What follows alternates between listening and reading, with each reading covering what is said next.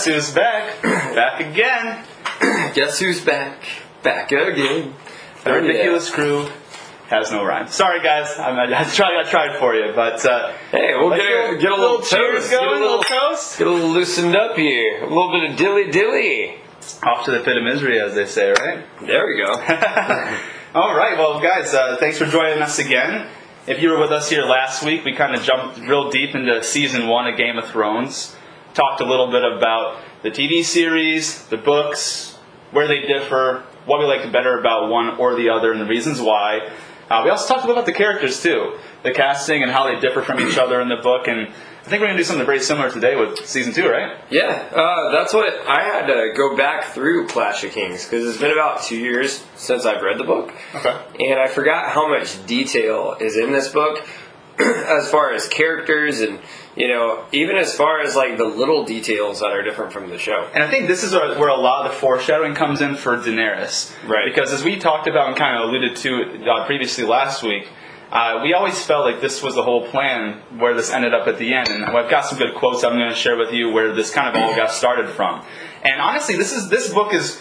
You know, obviously, the end of Game of Thrones one, where the whole war starts because of a couple things. You know, number one, uh, Ned's head gets taken off. Number two, uh, Daenerys had an assassin attempt on her life, and that's when Drogo went off and said, "We're crossing the like the narrow sea and the uh, wooden horses." So, like that's where things start coming to, a head, and we go into this this second book here, and this is where we start seeing some mistakes that are made on all sides. We start to see who is doing what. We meet Stannis for the first time, Right. So I, I'm I'm pumped about this, man. Oh, it's excellent. And uh, don't forget, you know, at the end of Game of Thrones, Rob did one of the biggest, I feel like one of the biggest accomplishments that he's ever done, and that was taking down the Kingslayer himself. Yeah. So- absolutely, the Whispering Wood.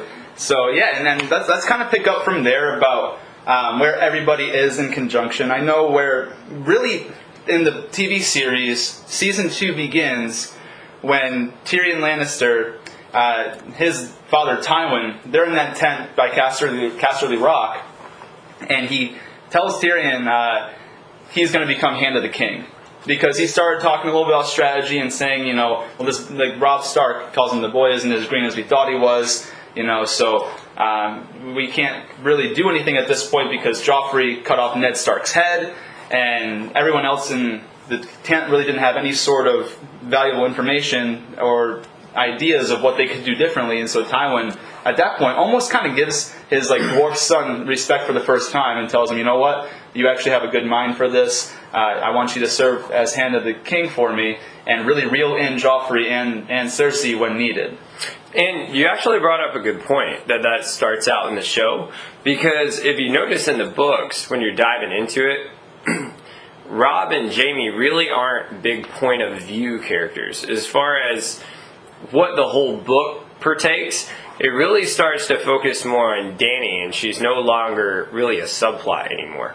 Right? Yeah. No, because it starts with her kind of almost following that whole situation with Tyrion being named like acting hand in Tywin's place. Uh, she sends her blood riders out into the Red Waste to find civilization somewhere because they're they're dying in the Red Waste. And here's one thing that's very different from the series and the books is that her her uh, uh, handmaiden Dorea, she actually dies in the Red Waste in the books where she kind of betrays Danny that we go on later on here.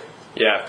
Um, another thing they really do talk about in the books a lot that we didn't get to see a whole lot in the show is the Red Comet, which is what they talk about.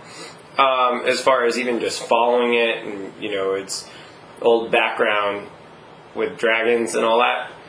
Uh, you really don't get to see a lot of that in the actual season itself. Right, no, and you're right. And in the TV series, the Red Comet, you see it like almost in one episode, but it follows everyone's point of view in the books. Like everyone talks like at length about it, you know, in way bigger depth than it is done in the series. Like yes, we know Osha with Bran saw it in Winterfell, Danny saw it uh, there, but they didn't talk about much in King's Landing or uh, with Stannis. And so, uh, and now that we kind of bring up Stannis, this is kind of where we very first meet who Stannis is, right? So we meet Stannis Baratheon uh, while Melis- Melisandre, the the red woman, is burning the seven idols of the gods, right?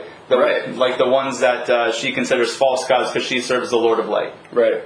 And uh, speaking of the Lord of Light, like that's one thing they talk about a lot in the books, and I feel like you hear a little bit about it in the show, um, but in the books it's definitely a big deal. I mean, for a while, a fan theory even was is kind of time jumping all the way to season five, like possibly was Jon Snow going to come back as the Lord of Light. But um, so that's just one thing you definitely see a lot more as far as in the actual book itself talked about versus the whole season of two, season two of Game of Thrones. For sure, man. And you know, now that you talked about Jon Snow a little bit, you know, while this is going on, he's at the Night's Watch, where they decided they've got to take a journey beyond the wall to figure out what happened to Benjen Stark, and they stay at Craster's Keep. What a guy this Craster is! yeah, man. um, you know, if you guys don't know, it, I- we we just got to tell it how it is on the show. Uh, Craster, he breeds daughters and wifes them and keeps breeding them, and he delivers his sons as um, kind of like sacrifices or offerings to the White Walkers to leave him alone, Right. so that way he can stay doing what he does. Yeah. And uh, that's one thing we talked about last week a lot. Like, this whole universe, that's really not a big deal for as far as the whole incest goes. Um, to say it, like, it wasn't a big deal at all that Jamie and Cersei were having a thing, right? Right. But the big deal with here is he is, you know, sacrificing the babies. The sons, is the right? thing, right? And this is one problem I have going, not jumping too far ahead, but going way to the end is like, what happened to these babies that were being offered to the, the, Right, the Night King? yeah. Which, I mean, again, if you guys listened to us last week, the Night King doesn't exist yet in the books. We don't know if George R. R. Martin's going to bring him in in The Winds of Winter or A Dream of Spring, but as of right now, the Night King really only exists in the TV series. right. Yeah. So, uh, and then while this is going on as well, obviously Jamie Lannister is still a captive of Robb Stark. And I want to ask, you know, not just the audience and you, just kind of anyone who wants to answer this, do we believe that Rob should have just flat out killed Jamie? I would say, me personally, my response, I mean, that's a great question for all of us. My personal opinion on that is no, because I think he wouldn't have seen any value. Because if you go back to looking at it, even in season one in Game of Thrones, they had sacrificed, I think he was saying like 200 men in that other battle with the Lannisters. 2,000 men. 2,000. Yeah. Okay, yeah, so it was off by a zero there. Took a zero off that, Took yeah. a zero off that. Well, downplayed it just a little. dilly dilly. Um, but yeah, otherwise he wouldn't have seen any value in Jamie. He there he would already be dead by that point, so he really wouldn't have any leverage. This is why I think that it's possible that he should have. Because number one, worst that was going to happen, they kill Sansa in return. And as of right now, Sansa comes like a bigger player later in the game, but she wouldn't have needed to if what happened to Rob didn't happen, right? So, Right. like, if they kill Jamie, in my mind, the Lannisters retaliate and they kill Sansa, and then you know they still they still have this entire war to fight, and I believe that you know that because like we talked about yesterday, Jamie was regarded not yesterday last week. Jamie was really regarded as one of the top five swordsmen in all of Westeros, right? Right. So you kind of take the heart and soul out of the army. Like would Tywin like would he want his revenge? Sure, but I believe that like he kind of would have been broken by the fact that his son, who was still whole at that time, both hands and everything of that nature, still a top tier swordsman. And I think that kind of takes the morale out of the Lannister army. I don't know. That's just my own opinion. Um, they should should they have killed him? Yes or no? You guys tell us as well because I'm interested in hearing your guys' thoughts because you know this is this is what this is, right? It's kind of like a debate show. We're gonna have different opinions on things. I'm interested. I want someone to try to convince me why they should have had him stay alive. So Well, it goes back into what we were even talking about last week, where he captured Jamie. If you remember in the show in season one, Jamie proposes the offer of, why don't we end this now? Let me just take you on one on one. You know, the winner lives, the loser dies, we're done. And Rob said, "Well, if I did that, then all this would have been for nothing." Kind of, yeah. His, his exact words, and it was kind of a really cool quote, was, "If we do it your way, Kingslayer, you'd win, but we're not going to do it your way." Right. So, like, that was really cool. But and and at that time, there was value in, in holding Jamie. But really, the only reason they held him as it was as a potential um, swap for like for Sansa and Arya. But number one, the Lancers didn't have Arya, and when this all started, one of the things that Tyrion said was like, "Listen, we could have ransomed Jamie for Ned and Arya and Sansa." But they killed Ned. Arya got away. So really, what was like? Where is the real benefit? You know what I mean? So I think you know the potential. What ends up happening to Jamie is fine because he does end up becoming a big player for the Lannisters later on. It's just I wonder if it wouldn't have been better for them and like the le- like you know for his Rob's own legend too. Like you know, he killed the Kingslayer. You actually bring up a really good point. Because they were all on so many different pages here, I kind of think that's part of the reason why Rob ended up the way he did, along with uh, Catelyn. Because if they had known where everyone was or had some sort of idea, which is really very realistic for this time period, like, you know, they're not going to know and send a raven every five minutes to know who's where. But I think that's part of the reason why they, you know, Rob never really got revenge after he was building this whole army. Right. So we don't we won't get into that because, as you guys know, listened last week. Rob is my favorite all-time Game of Thrones character, so we won't we won't spoil nothing yet. Um, but you know, now that we're still we're still bringing up Rob, this is where the point where he sends terms to the Lannisters. Like, of course, they were unacceptable terms. He, want, he wanted right. everything like north of Moat Cailin as like their own independent kingdom of the north. They wanted the bones released. They wanted the two daughters. Um, because I mean, at that point, they were winning the war. He, he, like Yeah, they took the Kingslayer. They surprised like the Lannister army. Like Tywin had to retreat to Harrenhal. Like they were doing well. And so while he's doing that, he he's a military genius, honestly. And I'll bring it up here in a couple minutes. But he tries to make an alliance with with Balon Greyjoy. He sends Theon to like, hey, if you let us use like if you make an alliance with us, let us use your ships and your fleet. I'll make you king of the Iron Islands again. Right. So, you know, he sends, and then also during that time too, Catelyn kind of warns against like, hey, you can't trust the Greyjoys. Uh, Balon, you don't want him for an ally. But he's like, listen, if if we've got their ships and we've already done what we've done so far, and if you can do me this favor, he, he sends his mom to go treat with Renly to make an alliance between those two. Right, so if we if we join forces with Renly Baratheon, and we've got the ships from the sea, like they're going to be closed in the, the, the, the jaws, and he said they'll sue for peace at that point in time. Yeah. I mean, this is really when Rob was officially declared like the king of the north. And if you go back to those terms, like he told the Lannisters, like one of those terms was stay completely out of the north. Like I don't want any of you here. yeah. no, And of course, No the Lannisters weren't having that because if you go back to thinking about it, Seven Kingdoms. they were literally the powerhouse of this entire universe at the moment.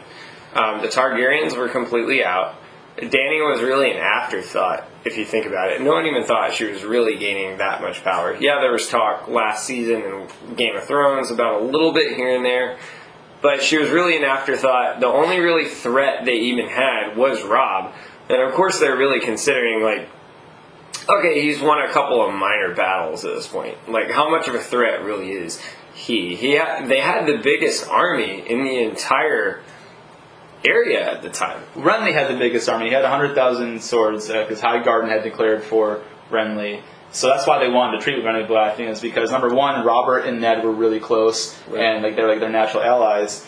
But um, also, like if you if you think about it this way, if if there's there was just small things that if they were adjusted X, Y, and Z way, obviously it would be a whole different outcome, right? So I- but his his idea, and it really would have worked if Balon didn't pull treachery, uh, you know, and convince Theon to join him. They would have had that fleet. If they had joined up with Renly without Stannis, you know, getting that black magic to kill Renly, like really, this war would have been over fast. It would have been over very fast because Renly was on the march to King's Landing. Stannis didn't pull that black Yeah. magic in the night stuff that we'll talk about in a little bit. Renly's Right. still alive. He's making an alliance with Rob. Yeah. Gives him the north and said he can he can have everything north of Moat Cailin. Yeah. So realistically, ideally, Rob was a military genius, had a good mind for war. Like he just had things that fell unfortunately to him, and then a couple things self-inflicted. We'll get into later as well. Right. And um, as far as uh, just for you guys that probably you know might not for not remember at the moment, Renly is Robert Baratheon's younger brother, right? Youngest. Youngest brother. Yeah. Okay. And that was part of the, the issue as well, is that you know Ned wanted Stannis to become the next king because that was the proper line of succession. Where like realistically, Ned Ned had a very very naive approach to the world because it's very hypocritical of him to say the next line of succession when he helped Robert Baratheon overthrow the Mad King. right. And then on top of that, like he always despised Jamie Lannister for killing the king, but you were on your way to overthrow him as it was. I and, and, and then like talk about the line of succession. It was he was kind of he was literally an honorable fool as Robert Baratheon like dubbed him, and I couldn't agree more with that. Uh, so you know, realistically, that's that was the ideal. Is was in your mind as a reader, like, oh well, you know, Ned and Robert had a great thing going. Uh, now Renly and Rob are gonna, you know, they're gonna take this to the next level. Where Ned really wanted Stannis because he was the next in line. No one loved Stannis. He always wanted to be by himself. He was just known Right. as like an Ironheart commander. Uh, no, held no love for anybody. And you know that's you know one of the greatest things Renly asked Ned Stark in season one was like, do you still think good soldiers make good kings? Because of how bad Robert Right. left the, the king and the crown in debt. And that's really where you start seeing this whole thing. You know, you want to say it gets. You're hoping it winds up getting better for the Starks, right? And and they start turning a corner to come back around. And that's really where this whole thing breaks down. Is none of them really had good chemistry with what they wanted. They all all wanted it for themselves. And it comes in here is when a big breakdown happens is with Rob and Theon when they start kind of breaking apart at this point. And like I don't even think that they, they personally did, and he Theon was excited to go talk on Rob's behalf to Balon Greyjoy. But the issue with Theon is that it, he was having an internal struggle when he got to oh, uh, when he got to Pike, which is the capital of the Iron Islands, to meet his father. It's like I am a Greyjoy, but like the Starks have put me in this position to this point. Like he had like an internal struggle of where his allegiance is owed, whether it's the Starks or to his own family, and and that's really where like again we give we, a lot of people hate Theon for what he did, but if you try to put yourself in that situation where you've got to choose between your actual family and like the family that took you in and raised you up, like that's not an easy choice by any means. Yeah. So And there's a part where, you know, where Theon goes and tries to get the ships and everything, and he starts gaining more and more leverage at this point. He really does kind of start to think he's going to become the next Rob. kind of well, and here's the thing with that is that he was I think he was trying to do it to really appease his father because he was kind of disrespected in Balon Greyjoy's quote unquote throne room, right? He wasn't king yet, Right. but uh, there was the the whole thing where he Balon gave his sister Yara, whose name is Asha in the books. That's a little key difference. I gave Yara 30 ships to go take Deepwood Motte, where he only gave Theon one ship to go raid the coastlands, and that's a huge sign of disrespect if he's supposed to be the, the heir to the Iron Islands. So Theon had it in his mind that he's got to like like one up Yara, like like kind of show like you know I am the, the proper heir. Like you made the right choice then, in like you know with me, not her, and that's where he kind of gets that uh, extra kick and gain leverage to overtake not only uh, Torrhen's Square but Winterfell later on. But that kind of gets way down the line. Yeah, that was kind of jumping, but I do like you made that point about Yara because there's multiple times in here, in the book and in the show, where she tries to talk to him multiple times for him to come off his high horse, and he just doesn't. Yeah. Like, that- he, like they never, he never earned anyone's respect from the Iron Islands because he never paid the Iron price for anything. He just thought everything should be given to him because of his last name. And Right. if you guys know anything about the Iron Islands, that's not how it works. And Right. now, in this whole time, time we kind of jumped through everybody except Joffrey. And it's at this point where Joffrey has all of Robert Baratheon's bastards killed. Like you see them going through, killing. They killed the baby in Mm-hmm. The the whorehouse. yeah. Uh, drowned like like the teenager in the river. Uh, Gendry ended up getting away um, because he was joining the Night Watch. He got sent there as well. So, but this was a really really important aspect because that rumor that uh, Joffrey was a bastard born of incest between Jaime and Cersei. He wanted to make sure no one could claim could uh, contest his claim to the throne, so he killed all of Robert Baratheon's bastards, and I think that's a huge, huge moment. Yeah. Um, yeah, I mean, you really start to see in this book and in this season, Joffrey really gets. Which in the book, he's a lot worse than the show. I think almost the show, he was bad enough in the show. Yeah, we hated him in the show. but right. he, uh, he's downright bad. Like, there, there's no other Super word for him. Yeah, super villain. And you think, you know, later on, Ramsay's pretty sick. Uh, uh, He's pretty sick. I mean, some of the things he does to Sansa, it's just downright wrong. They, they haven't met Ramsay yet. Yeah. Which uh, we'll get into that later on, which I'm sure y'all have seen the show, otherwise you wouldn't be watching this. But um, not to mention, this whole season starts off in the, with the tournament Joffrey is having. Um, so we can kind of go back to that for a bit. And actually, in the books, right? Correct me if I'm wrong.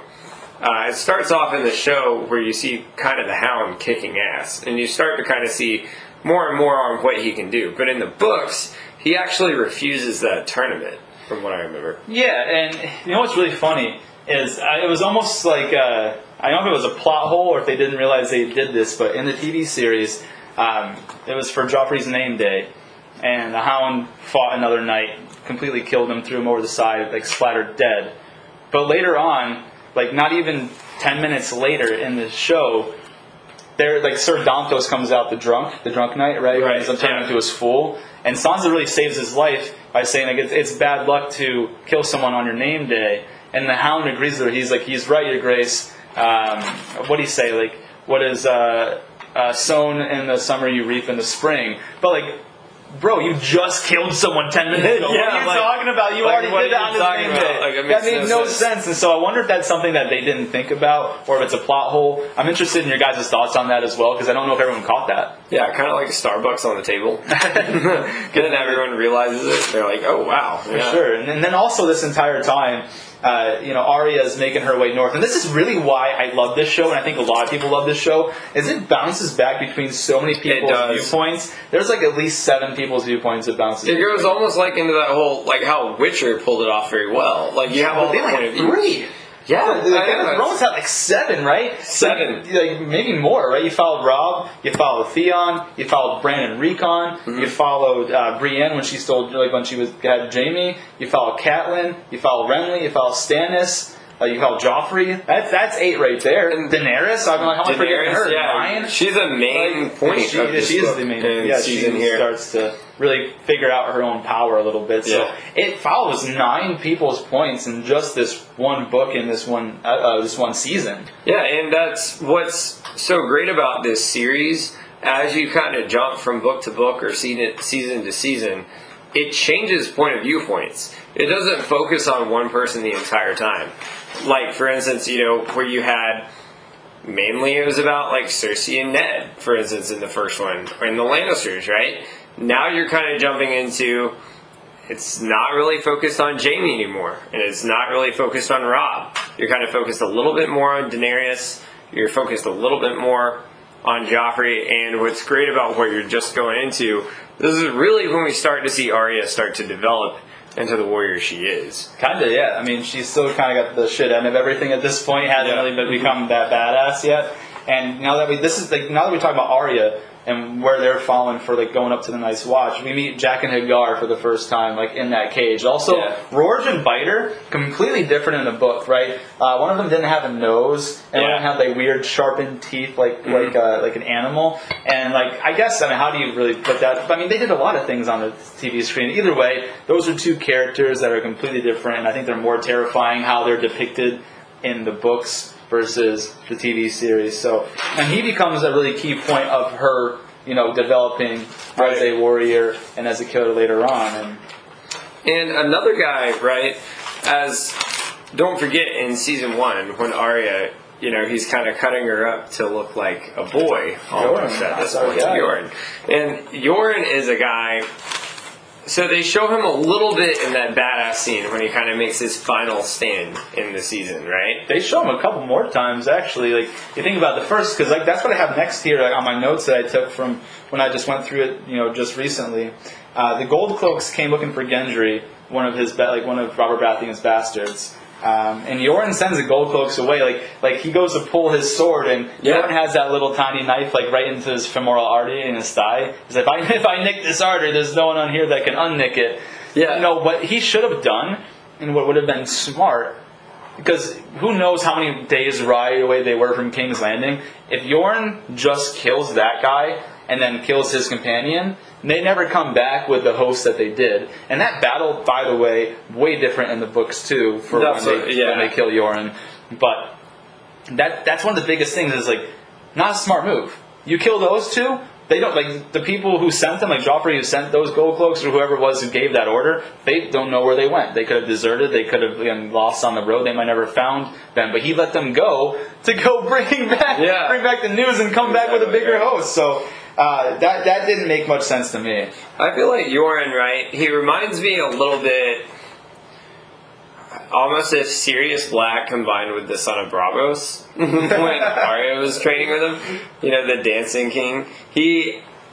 He's. I feel like he's underplayed in the show. Like they didn't go a little bit into enough of his history, and in the show, like he's he's a badass as he is in those action scenes. But in the book, they really wind up going into his history and like what he's thought of and a master of you know the martial arts, right? And so that's why it really draws you to such an emotional connection when he winds up dying. Yeah, I mean, he was not. He didn't get a lot of um, screen time.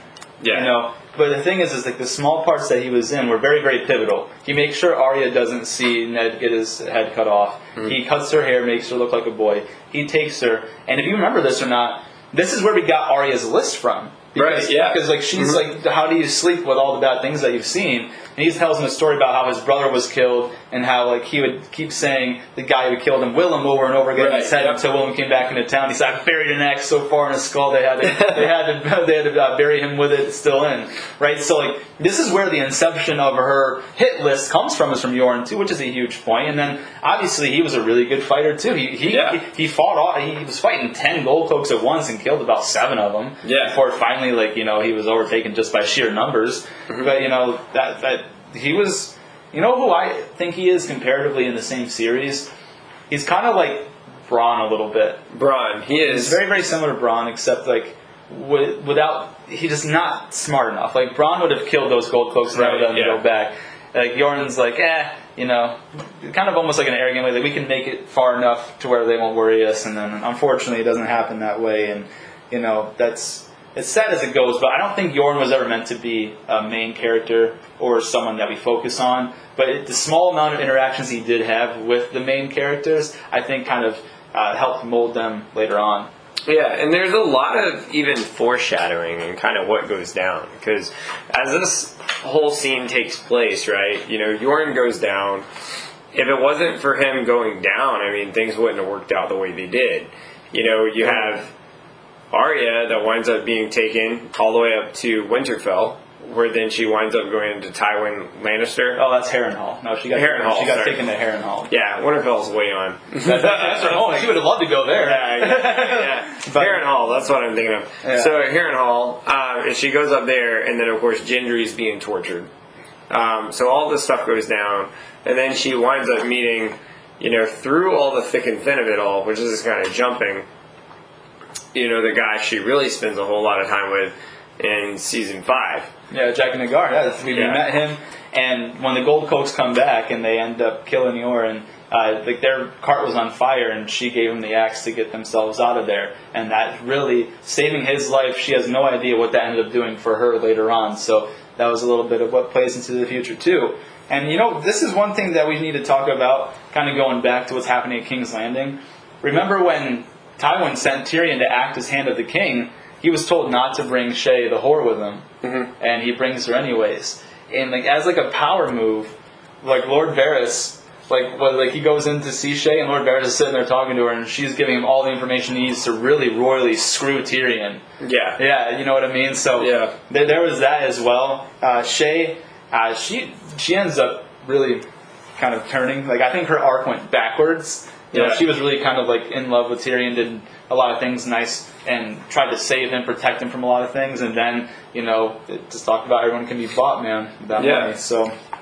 Uh, also in King- King's Landing at this point, Jeor Mormont, who is the Lord Commander of the Night's Watch, he sends a raven about the White Walkers, uh, you know, especially about when he had gotten attacked in his own quarters and Jon Snow, like, threw the lantern on the White Walker and burned it. Said, like, uh, um, winter is rising and the dead rise with it. That was really cool. He put that in the letter and, like, no one's believing them at this point in time. Like, no one really cares about the Night's Watch. They're almost like an afterthought. Like, literally, Cersei said, uh, "I have full confidence that they can handle stuff out there," because like, Yeah. like they don't believe that the dead are coming to life and that they're killing them, and that's going to bite everyone in the ass later on. Oh yeah, it definitely does.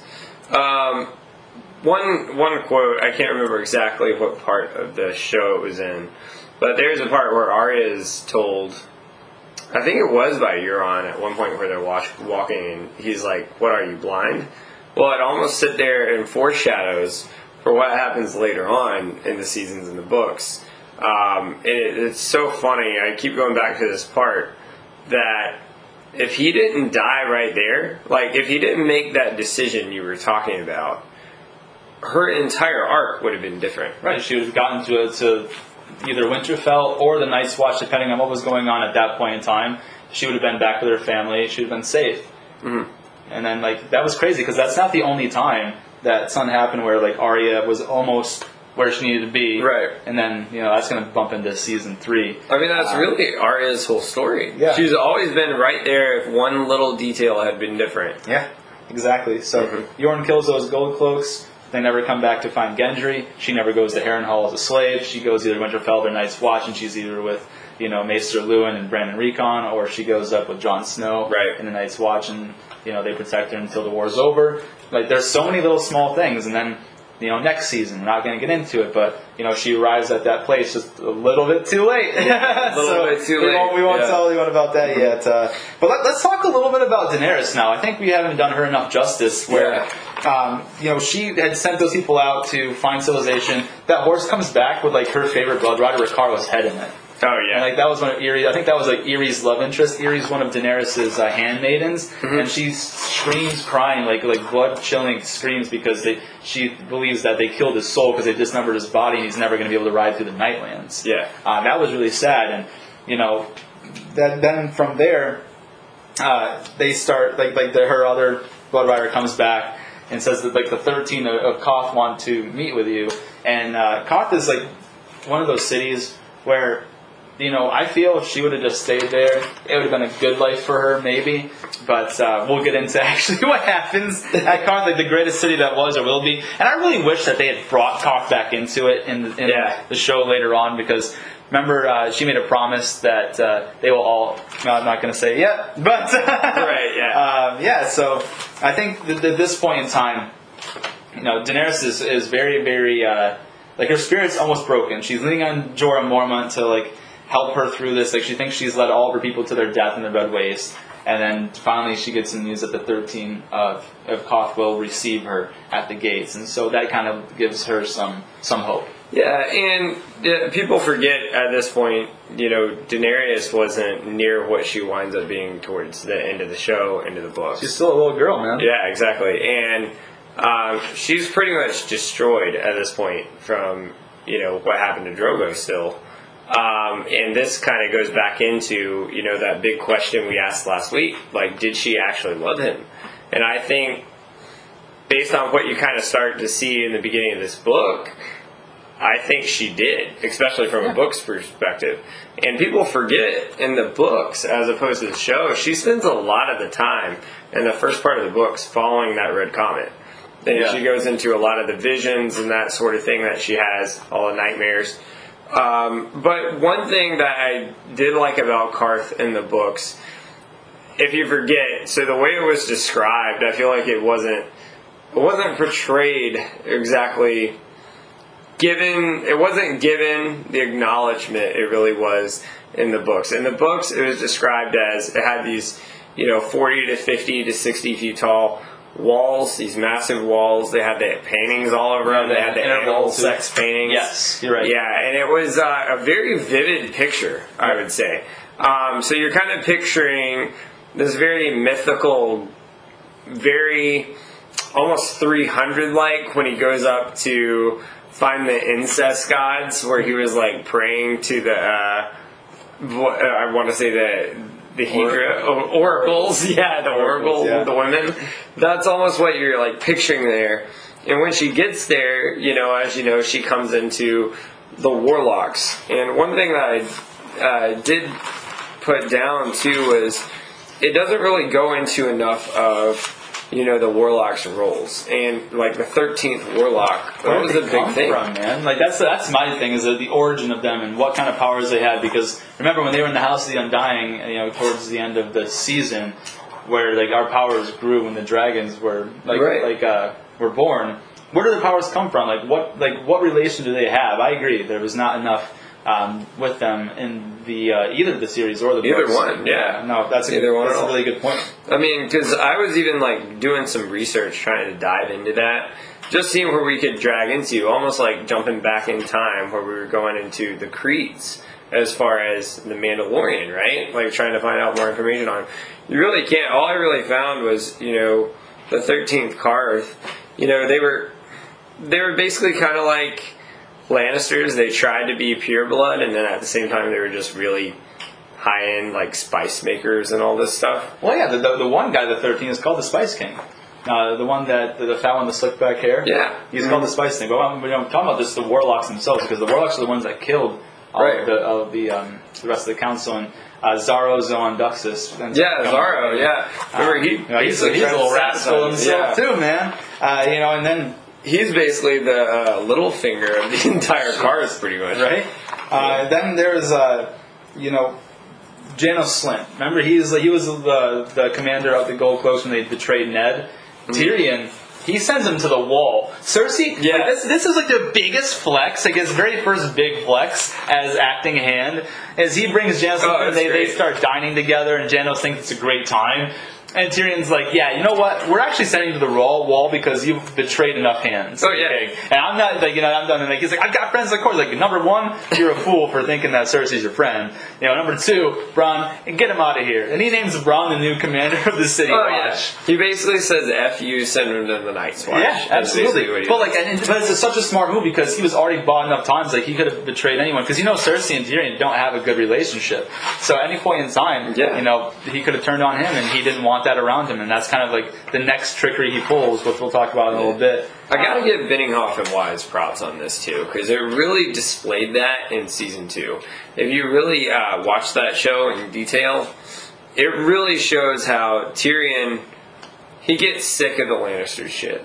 Long story short, is what it is, and he, you know, and as far as kind of bucking up to Cersei, getting sick of that, really testing her. When she goes into this whole drinking phase kind of thing, Yeah. where she's drinking all the time, and then even to the point of you know like he's slapping Joffrey around, he's sick of it, you know, and uh, you got to give Tyrion that respect he deserves because he's really the only one that kind of stuck up for Sansa and all the people that were being wronged at the he time, right? always wanted to do what was right, and that's what we really appreciate about Tyrion.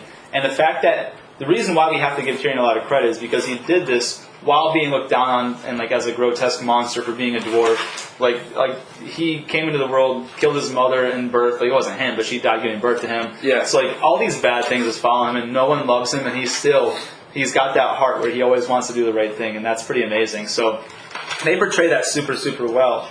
And you know, while this is all going on, um, this is when Theon arrives at the Iron Islands and brings Robb's turn to Balon. Remember, he fingers his sister as they, Yes, as they ride. do, yeah. they, they ride up there. yeah, So, man, on the horse. yeah, that's really exactly. nice, the horse. yeah. So really, like this entire series is very graphic and things that like you know modern culture kind of like would it was really shocked that they, they put this as so mainstream as it was like there was incest brothers sleeping with sisters you know you could see actually what was happening on certain aspects like um, like the homosexuality being so open and, and out with it, like with Renly, where in the books, like you knew he was homosexual, but it was very like it was Very hinted. open, it was yeah. hinted in the Yeah. books, where in the, uh, TV open, series, yeah. like you just flat out knew, Right. Right. Two main characters So- too, Renly, and then you also had, you know, the guy in season one. Uh, I want to say what's So, his name again? Sir Loras. Sir Loras. Yeah, Sir Loras. That's Yeah. what I'm thinking of. Yeah. Yeah, man. So like this is everything that you would think was like a hush hush topic or you know like like you just don't put out there visually for people to see. They broke that door down. They- Yeah, not that they they- break it down. They kicked that mother open, they, bro. they killed it too. I mean, Yeah. breaking chart records, Exactly. uh, viewer records. There were so many people in for this show. Benioff and Weiss broke all the barriers for people were literally subscribing to HBO just for Game of Thrones.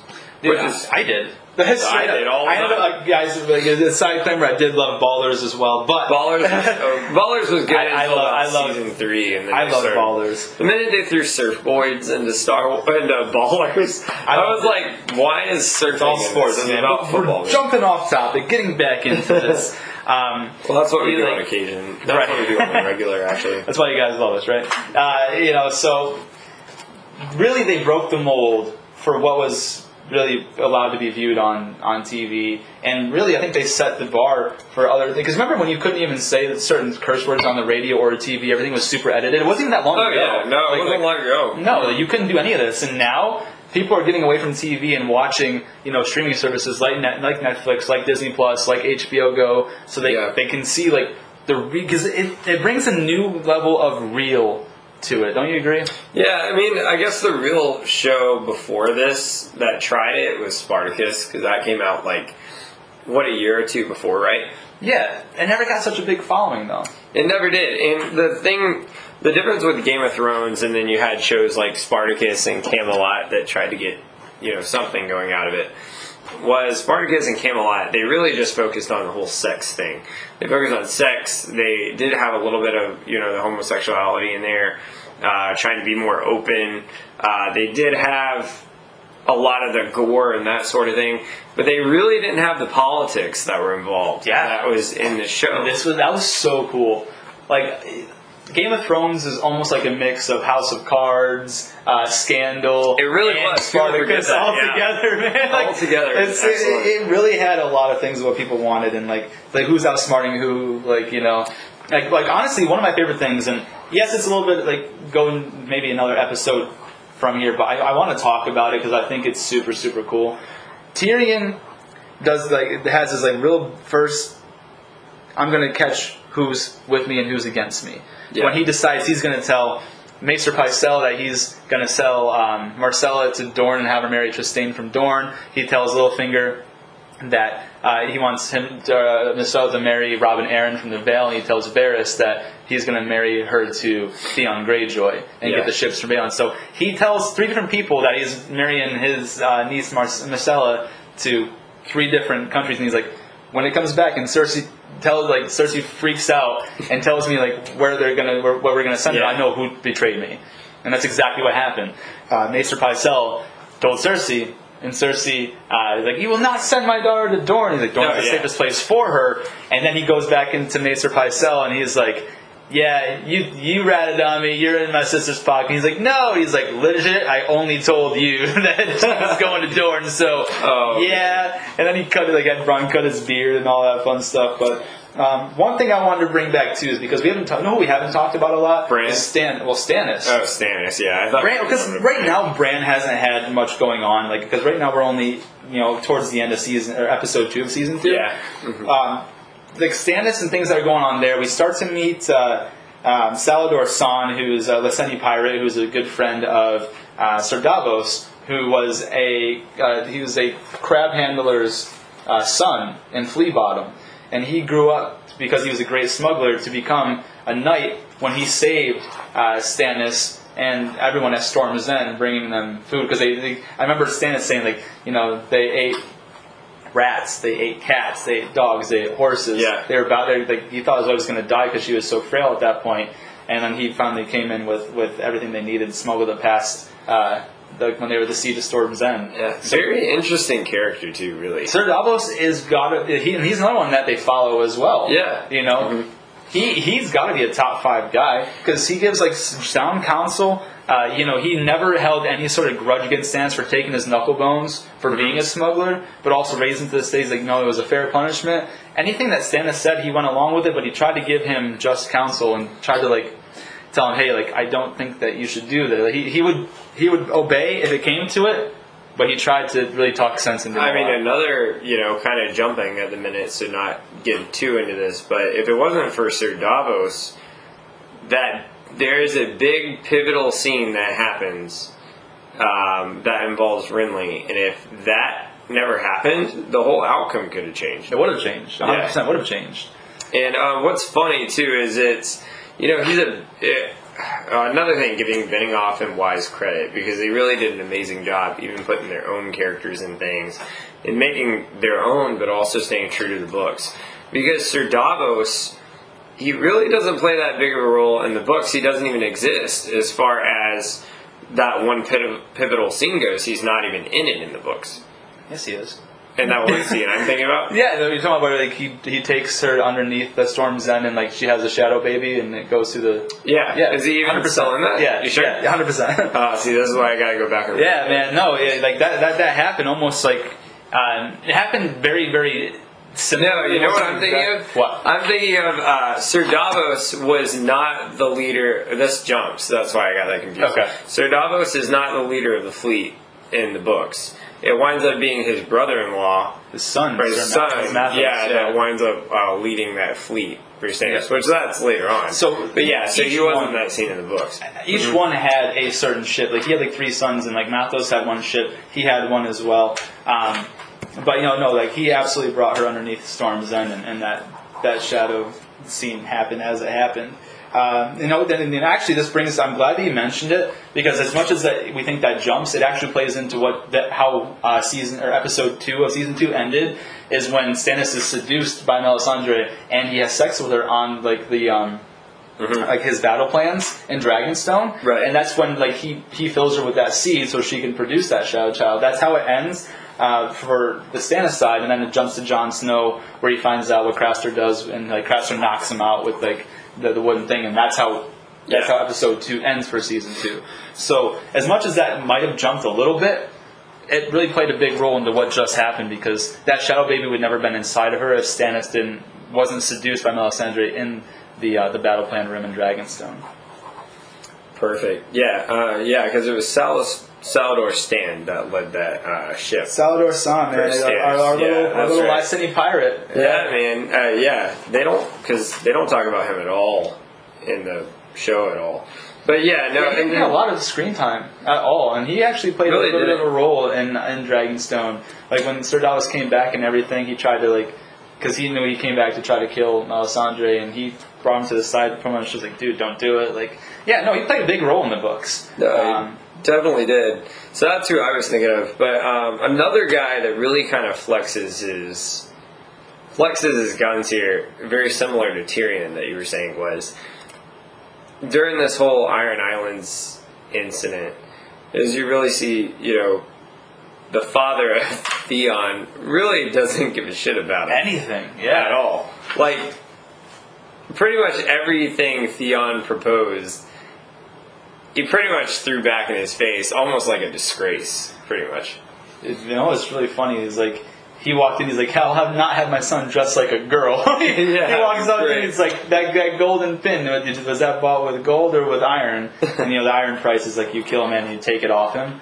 And he's like, it was a gold. And he rips it right off him, right Yeah. in front of his face. Like he didn't care. You're right. Balon Greyjoy kind of marched to the beat of his own drum, but that's kind of his undoing. On you know, and this is where I kind of wish uh, that series that you were talking about that kind of followed uh, um, that got canceled that followed Robert's Rebellion. Right. We've got to figure out what happened with Balon Greyjoy and, and things of that nature. But Right. I've got to assume it's his own pride and its own his own like no, I'm going to do it my way. That Yeah. Mm-hmm. really was his undoing. Um, but yeah, man. And then, as far as like, it makes you wonder if Theon had just listened to his predecessors. You know, things could have been so different between his entire relationship with the Starks. dude, he wouldn't have been captured by the bastard of Bolton. Like he would, you know, the Dreadfort there. Like he wouldn't have taken. He would have just did his job. And bro, right here on the next one, you'll see it. You guys can see. I wrote down Theon had that moment where he decided he was going to become a Dr- joy instead of you know keeping loyalty with the Starks. He Right. wrote out a full letter to Robb, and he debated and looked at it and was like, Yeah. decided to burn it. This is exactly. I paused it. I got deep with this, guys. I paused it on the screen. I wrote down exactly what Theon wrote in that letter. He said, Robb, I hope this reaches you in time.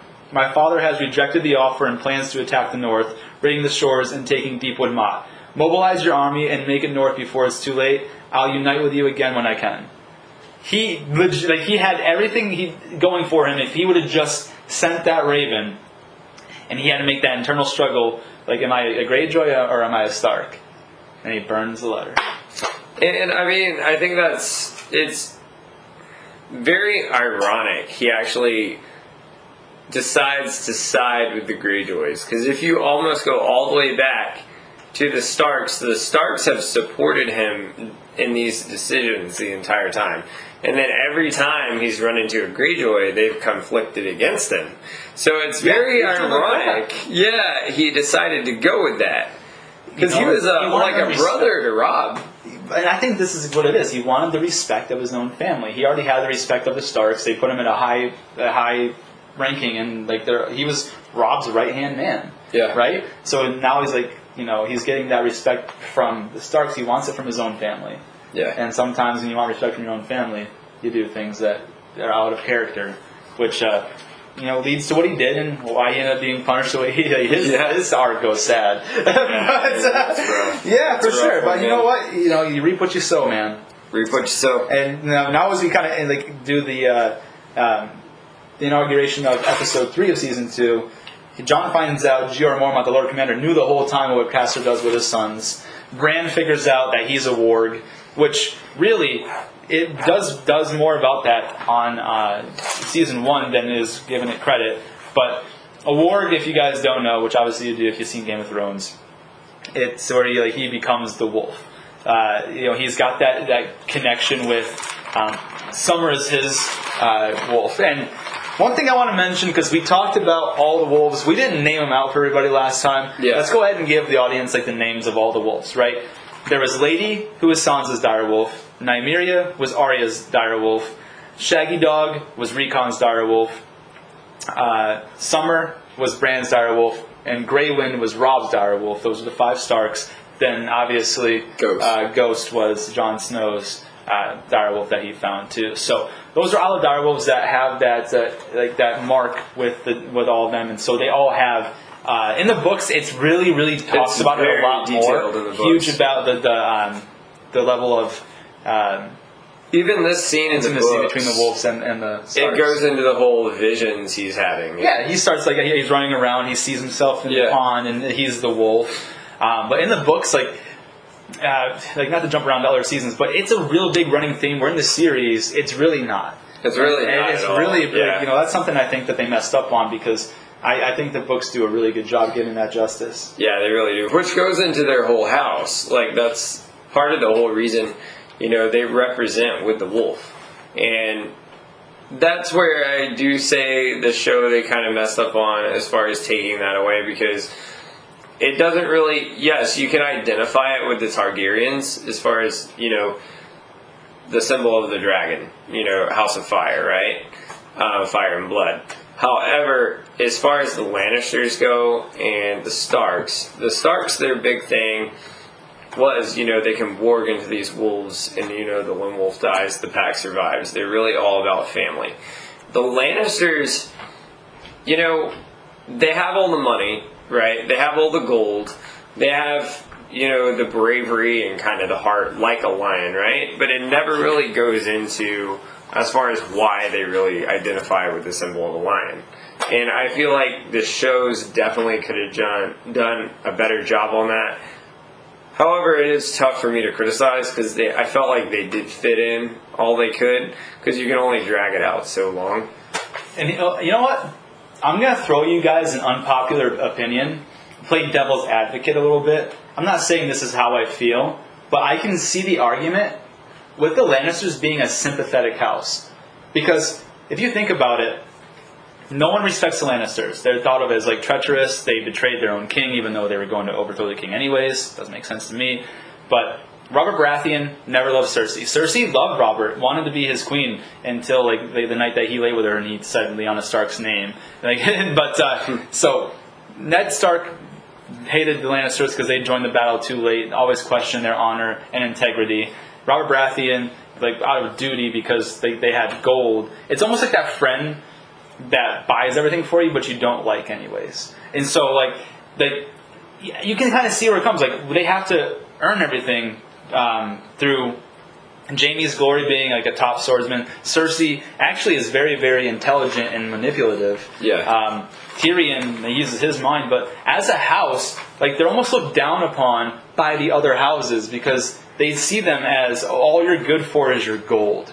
Right. And you know, as anybody, like you know, if, if I'm if I'm like a guy who's got a lot of money and my friends only want to use me for my money, that makes you feel bad, man. Like that, like, like I can kind of see how they're a sympathetic house. Like you know, no one respects us. They think all we're good for is the fact that we have money and Casterly Rock, but no one has any love for us. Like people love the Starks. People love the Baratheons. Like you know, when when uh, Robert died, how many people like flocked to Renly?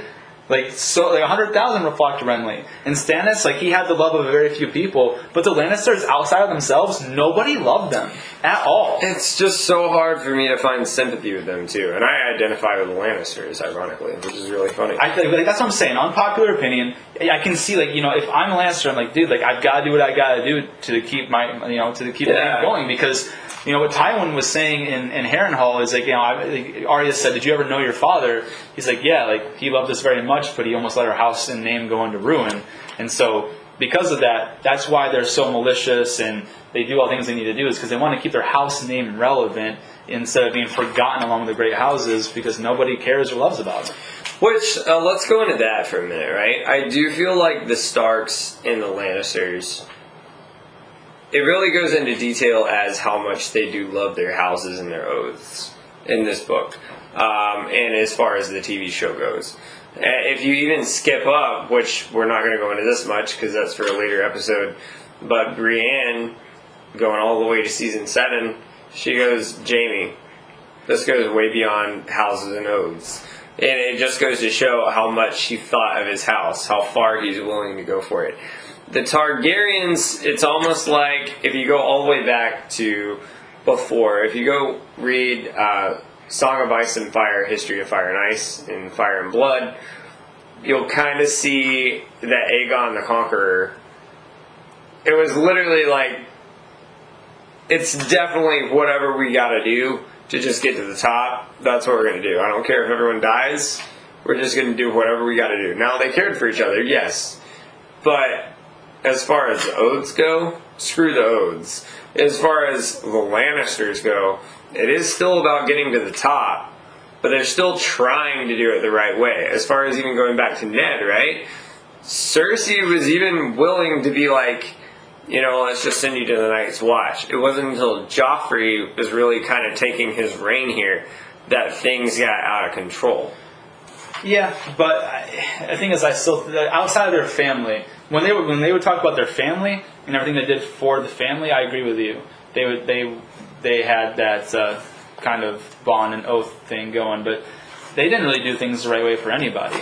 They did it only for themselves. They were a lesser Targaryen, and so the only thing that separated the Lannisters and Targaryens is that number one, Targaryens had way more power with the dragons and people feared them. Right. The Lannisters had a lot of money, and that's the only thing. Like I really, they they still, uh, you know, the Cersei does later on with all the people like she tortures and. You know, we'll get into that stuff later, but I would not by any means say the Lannisters did everything the right way. Um, it's just like I can see why they, you know, to keep pace with all the other big names, they did what they did to stay relevant. I'm not saying like you know it was right by any means. And I don't love the Lannisters. I'm saying I could see where the sympathy would come in because if you think about it, the Starks, the Baratheons, the Targaryens, everybody held all of them in some sort of esteem or love, and the Lannisters, no one liked. Like, Yeah, well, you still got to see, like, they didn't just go just take over people to take over people. They did whatever they had to to get to the top. So I'm saying I can see your point as far as sympathy. Now, as far as doing things the right way, that's my point of I can't really find a whole lot of sympathy for them, but I can see the point as far as you're coming from. As if you look as far as just within their family, at least they uphold their oaths. It wasn't really until you know they had really that first dictatorship with Joffrey, he just went off the rocker. is basically what happened. Jaime kind of broke every oath he ever had, right? The number one, killing his own king with, with uh, Aerys Targaryen, and number two, betting his sister. Like you know, like these are like these are things you know, especially as part of one of the king's guard, you're not meant to take a woman. Like you're, you're it's almost like the Night's Watch, where you know that that's it. You know, you don't you don't father any sons, and that's why Tywin later on gets mad at Jaime for not renouncing the king's guard and going back to Casterly Rock, Casterly Rock and fathering a son there and becoming lord there. So I mean, Jaime breaks every single oath that you could probably think, and, and you know uh, that's one of the things they say when he's in captive. Actually, you know, to kind of bring it back here to to um, Clash of Kings in season two, is uh, Catelyn, you know, says you'd have no shred of honor you know, because he's literally broken every oath he's Yeah, ever taken. Uh, but But as far as their own house goes, yeah, no, in, in between the Lannisters have a lot of love for the other Lannisters. like even going all the way to the end here, jumping way far. In the end, he's still. Remember, this is jumping very far, which you probably read the books or seen the show by this point. But you know, he chooses Cersei in the very end, always has. So they're always putting their family first. Yep. Oh yeah, no, they're they're the family that puts their family first. Yeah. hundred percent. Um, you know, another thing that we've got to talk about now is in episode three of season two. This is where we meet Margaery Tyrell. She was betrothed to uh, Renly, obviously for appearances only. Renly and Sir Loras, they were having their own affair, and you know he couldn't put a baby in Margaery because he couldn't get it up. I mean, like Yeah, as sad as it sounds like Yeah. he's like you've got duties to like Sir Loras told him in the tent, you've got duties to another Tyrell. Margaery comes in, tries to get things going, and just nothing happens. He's not attracted to her. By the way, what a bombshell beauty she is. Margaery, Yeah. that was a great cast. Yeah, great cast. Excellent. Great cast. Um, you know, so she wants to be queen, and she wants to have Renly's baby put inside her, but like he can't do anything because he's not attracted to her. So he's like, he's she, she goes yeah. as far as saying, you know, we can bring my brother in here to get things started, and that's when like he he like had that shock, like, oh shit, like Yeah. other people might Right. know. Like if she Yeah. knows, like well, who else might know? Yeah. you know what I mean? Because back then, like that's that's punishable. You know, going into the High Septon season, way later, Yeah. way later, Oh, yeah. uh, the High Sparrow, the High Sparrow. Right. You know, that's that's a, one of those real big punishable quote unquote sins for a later season. So yeah, you know, we meet her for the first time. Um, Renly gives Brienne of Tarth, a girl, uh, a place in the Kingsguard. She was the first ever woman in anyone's Kingsguard that had a rainbow cloak out of it. You know, and, and how cool is she, man? She's pretty cool. Uh, and she's really just getting started in this season. Mm-hmm. And as far as this book goes, she starts to play a major role. Yeah, And definitely Feast for Crows is a big one. And then going into season three and four. And it's so weird because, like, do you uh, did you think when you first started reading or seeing her, like, is this person really going to be a main character? I like thought she was just kind of like, you know, one of those uh, attention beauties. Like, like okay, it's something great on screen to look at for a while. Like, we didn't Like- think she was really gonna play. I didn't. Yeah, and don't get me wrong, like she's stunning. Like she she's a, she killed it, man. She Yeah, did. She did, heartthrob. she did her thing. Like did they, I don't know how because we we've only got to what um, a Dance with Dragons in the books. We're still waiting on the other two, so we don't know how it goes with her. You know, books wise. But you know, when you're watching this series for the first time, it's like she's just a glorified bodyguard. You know, she goes jumps from Renly to Lady Catelyn, so you think she's just doing these like high house names, like people's bidding, and she turns out to be one of the very focal points of like why they a lot of people survive the Yeah, entire really series, is, man. yeah. So yeah. Bran talked like this was a big moment, meeting her and her becoming part of the King's Guard because she ends up being in the tent when everything kind of goes down that way. Um, Balon Greyjoy, while this is going on, reveals his plan to contr- take control of the North while Robb fights in the South. Basically says F you to Robb. 100% says F you to Robb. says, yeah. Uh, yep, absolutely. Um, and what's funny is it, it kicks up a little bit later, but it's around this time. You mentioned Margaery, right? Yep. Kind of foreshadowing here. Remember, uh, they Cersei starts messing around with the wildfire. Yeah. with the green wildfire, Sure. and we know what happens later on, which we'll get into. but that's almost like foreshadowing here Like she's just starting to really kind of get her get her entire, you know, presence known in this realm, right? And at the same time, you know, as she's getting started, Cersei is already devising a downfall for her. So Kinda. it's I mean, it doesn't go that far yet because at this point she's still like Renly's still alive and she's still betrothed. But one of the biggest things, and I think when you mentioned foreshadowing, which was really cool, is when Renly everything does happen to Renly. Uh, Littlefinger asks her like, "So you, do you still want to be a queen?" She's like, "No, I want to be the queen." Yeah. And that's the foreshadow. Yeah, that's that's where it kind of takes it on there. And then from you know all this is happening. The Gold Cloaks come back. They kill Yoren. They they try to capture and kill Gen- Gendry, but um, Arya tells him that it was Lo- Lommy Greenhands, the one that he's like, "You have to carry me," and he stabs him with Arya's sword through the neck. right. Uh, so they like at that point they don't they think Gendry's dead, so no one's worried about Gendry anymore as being like a live bastard child of Robert Baratheon. But they still take all those slaves to Harrenhal um, to kind of be tortured to figure out. And we don't hear much about it actually at all. We only hear about him in name in the series. In the books, we hear about him a lot more. But the Brotherhood without banners. Yeah. Yeah, they're they're they're really cool. You know, they are really they don't get a lot of attention as it goes in the TV series, but in the books they get a lot of time, especially when Arya ends up. Another thing too is as this whole thing goes down, a lot of people think Arya is just this, you know, very strong um, woman as she's starting to mature, and she's, you know, this devout warrior that can handle her own, and she is. Don't get me wrong, but at the same time, you really start to see here the emotions she goes through after Euron's dead, and like what he really means meant for her. So I don't want you guys to get confused there. Euron is Euron, the Greyjoy. yeah, is the yeah, Greyjoy there uncle who goes in later, but Euron He's not around yet. Yeah, Yoren is, Yeah. is the, the Night's Watch, and that's who he- he's mentioned there is Yoren. Um, now, this is this is where really things start to kick up a little bit when they get taken to Harrenhal because they start getting tortured about the whereabouts of the Brotherhood without banners. But also, this is where Jaqen H'ghar comes up to Arya and says, "Hey, like, listen, you saved my life. Like, you owe the I owe the Red God three lives. So you speak people's names, and they die." Basically, exactly what he said, right? So, mm-hmm.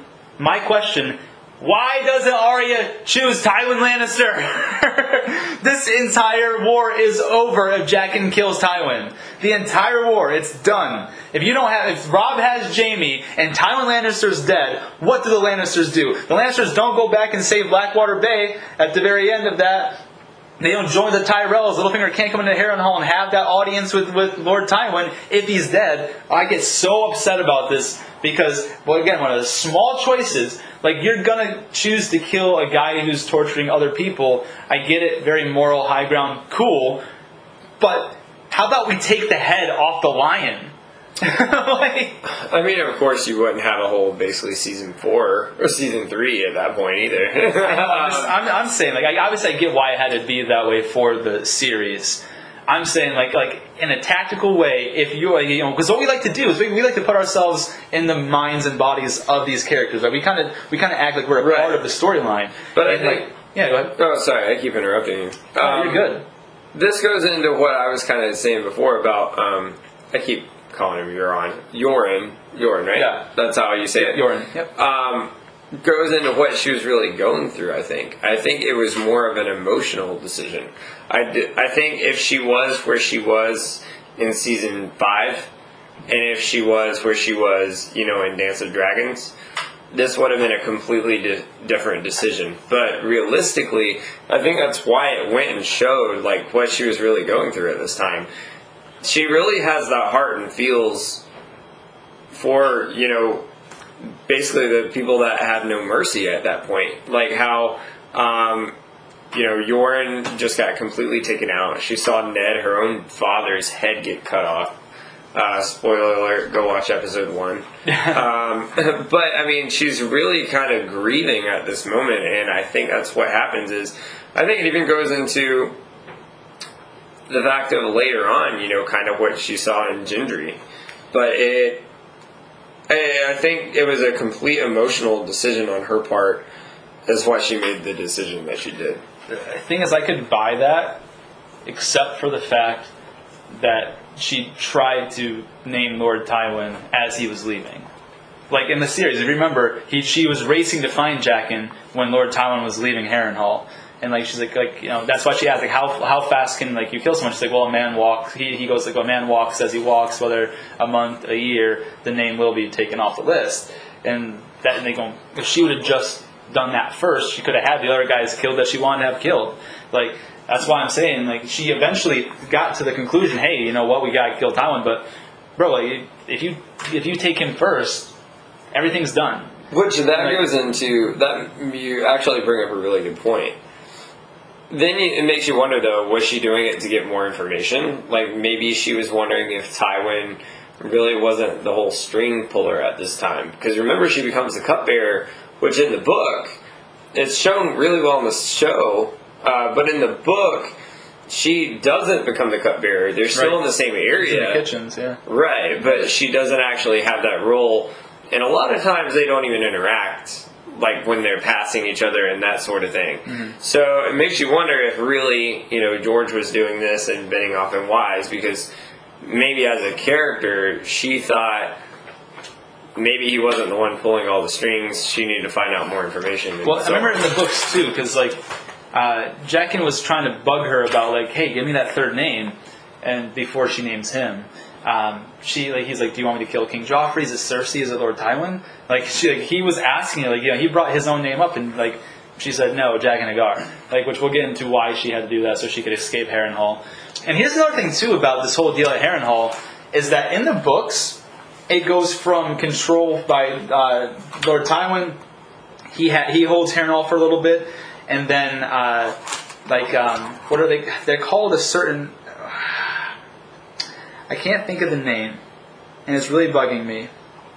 describe it. I can check. Uh, they're they are basically the people who Lord Tywin pays. Uh, the oh the the bloody mummers or something like that. I think it's it, yeah it's something that something mummers. They're the ones that hold Harrenhal for that until Arya in the books does that you know throws the soup thing and they, they releases um, Mm-hmm. Yeah, the Great John about. Umber Yeah. and the North takes control. Yeah. You guys remember the North takes control of Harrenhal again. Right, yeah, Like, the like, North like does. she re- Yeah. like she releases them from the captivity, the Great Great John Umber because they got they took him captive from one of the battles. But the Bloody Mummers, those are the ones that held Harrenhal after Lord Tywin left, and they kind of don't have any sort of allegiance to anybody. There's whoever pays them, and so that that's why, like you know, in the series, all you see about Harrenhal is that you know Lord Tywin leaves, she tells Jaqen H'ghar, you know, I'm gonna name you unless you get me out of here. He gets them out of there, and that's it. Where in the books, it it really goes between three different factions of who holds Harrenhal. Tywin holds it first, then the Bloody Mummers, then the North. Yeah, the bloody mummers. That's what they were called. Yeah. Um, but going even back to Arya at this point, right? She's really never been the person to just jump in to cut the head off a snake. If you think about it, with her entire list, yeah, she took them one by one. But even going, if you're jumping seasons here, which we're not trying to do, but I think this scene brings up a very good point.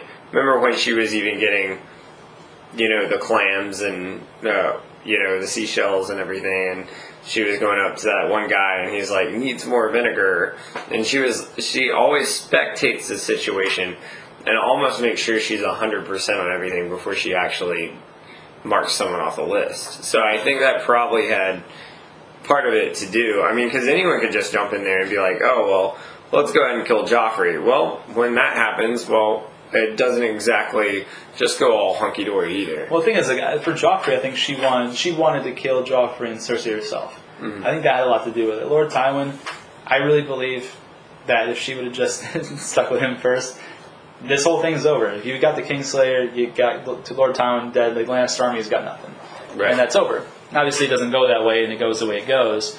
But um, that's definitely You raise a good point, though. I like it. Um, man, that's just. I feel like it's almost too much of a stretch because who's who's to say? Then what if we're just in the same situation we are like when Tyrion, with Tyrion, you know, a season later, right? Well- like, I mean, did it really make that much of a difference? for sure 100% made a lot of difference because uh, at this point in time, the only reason that the Battle of Blackwater Bay went the way it did, Stannis had that one. I, I mean, obviously we're jumping ahead to kind of like the last episode here, the second to last episode. Stannis had Blackwater Bay won until the Lannisters and the Tyrells took him from behind. Which, So Yeah. Littlefinger would never been able to um, broker that deal between the Tyrells and the Lannisters if Tywin was dead. That's a good point. And then there's also another guy that is mentioned in passing uh, around this time from uh, what's his name? Sanston. Sanston. Stan-? Stannis. Is that his Stannis, name? Stannis, Stannis, I always mess up these names. Uh, you know, he does talk a little bit in passing later on about his bastard son, about his bastard child, and we know who that is later on. Um, just as far as foreshadowing of what the role he really plays um, after you know Theon goes on his little rampage for a minute. Are you talking about Roose Bolton? Uh, well, Roose Stannis- Bolton, yeah, yeah. Roose Bolton was He's got his talking about bastard- his, yeah, uh, no, Stannis, Stannis didn't have a bastard son. He only had the daughter. Um, Yeah, Dragon Roose Bolton. When he was uh, talking to Theon in, um, was it Harrenhal? Is where he still was, or up in Winterfell? He was up in Winterfell, right? Roose Bolton was with Robb Stark, and he was fighting at Lannisport in the south, and that's when he sent. Uh, you know, he, he asked Robb. He's like, "Hey, let me send my bastard son to retake Winterfell. I can take 500 men. They're only holding it with 20. We can take it within the fortnight." So Roose Bolton, that, that's when we kind of like hear about his bastard. Stan, Stannis only had daughters, and that was part of the problem and why he ended up being seduced by Melisandre is because she said she would bear him a son, where Got his, it, yeah. where his uh, Bruce current Bolton. wife. Yeah, that's what I'm talking Yeah, about. Roose Bolton, man, what a piece of work he is. He ends up being, you know, we'll we'll talk about that later. But Roose Which- Bolton, yeah, that gets in later. Um, but this this is the time that we need to talk about um, Roose Bolton a little bit because Yeah, that's when he, that bring- happens, he brings that he brings those terms like, hey, listen, you know, Theon, oh, you know, the, Robb finds out Theon betrayed him. Robb was like devastated because Theon was like a brother to him, and he's like, you know, I want to, I want to know why. I'm going to be the one to cut his head off. Like, I want to know why he would do this to us, you know. Um, and that's when Roose is like, listen, I'll, I'll, we'll take care of it. Like, send my bastard. We can do this. That's when you first hear about the bastard of the Dreadfort, who becomes a huge, huge key counterpiece later on. And then also at this time, completely different from the books from the series. This is this is one of the things that they just went off on their own thing. Yeah. And it kind of worked. I kind of like how they did it in the it. books, and I like how they did it in the series too. Robb meets Talisa yeah, right? Like a Talisa, Yeah. whatever it is. So she does not exist in the books. He ends up marrying Jean in the books from Oh. Castamere. So he like Talisa doesn't exist. She's not a real person. like this is something that uh, Benioff and Weiss they decided to throw in there of their own accord, and it worked. It really worked for what they were looking to do.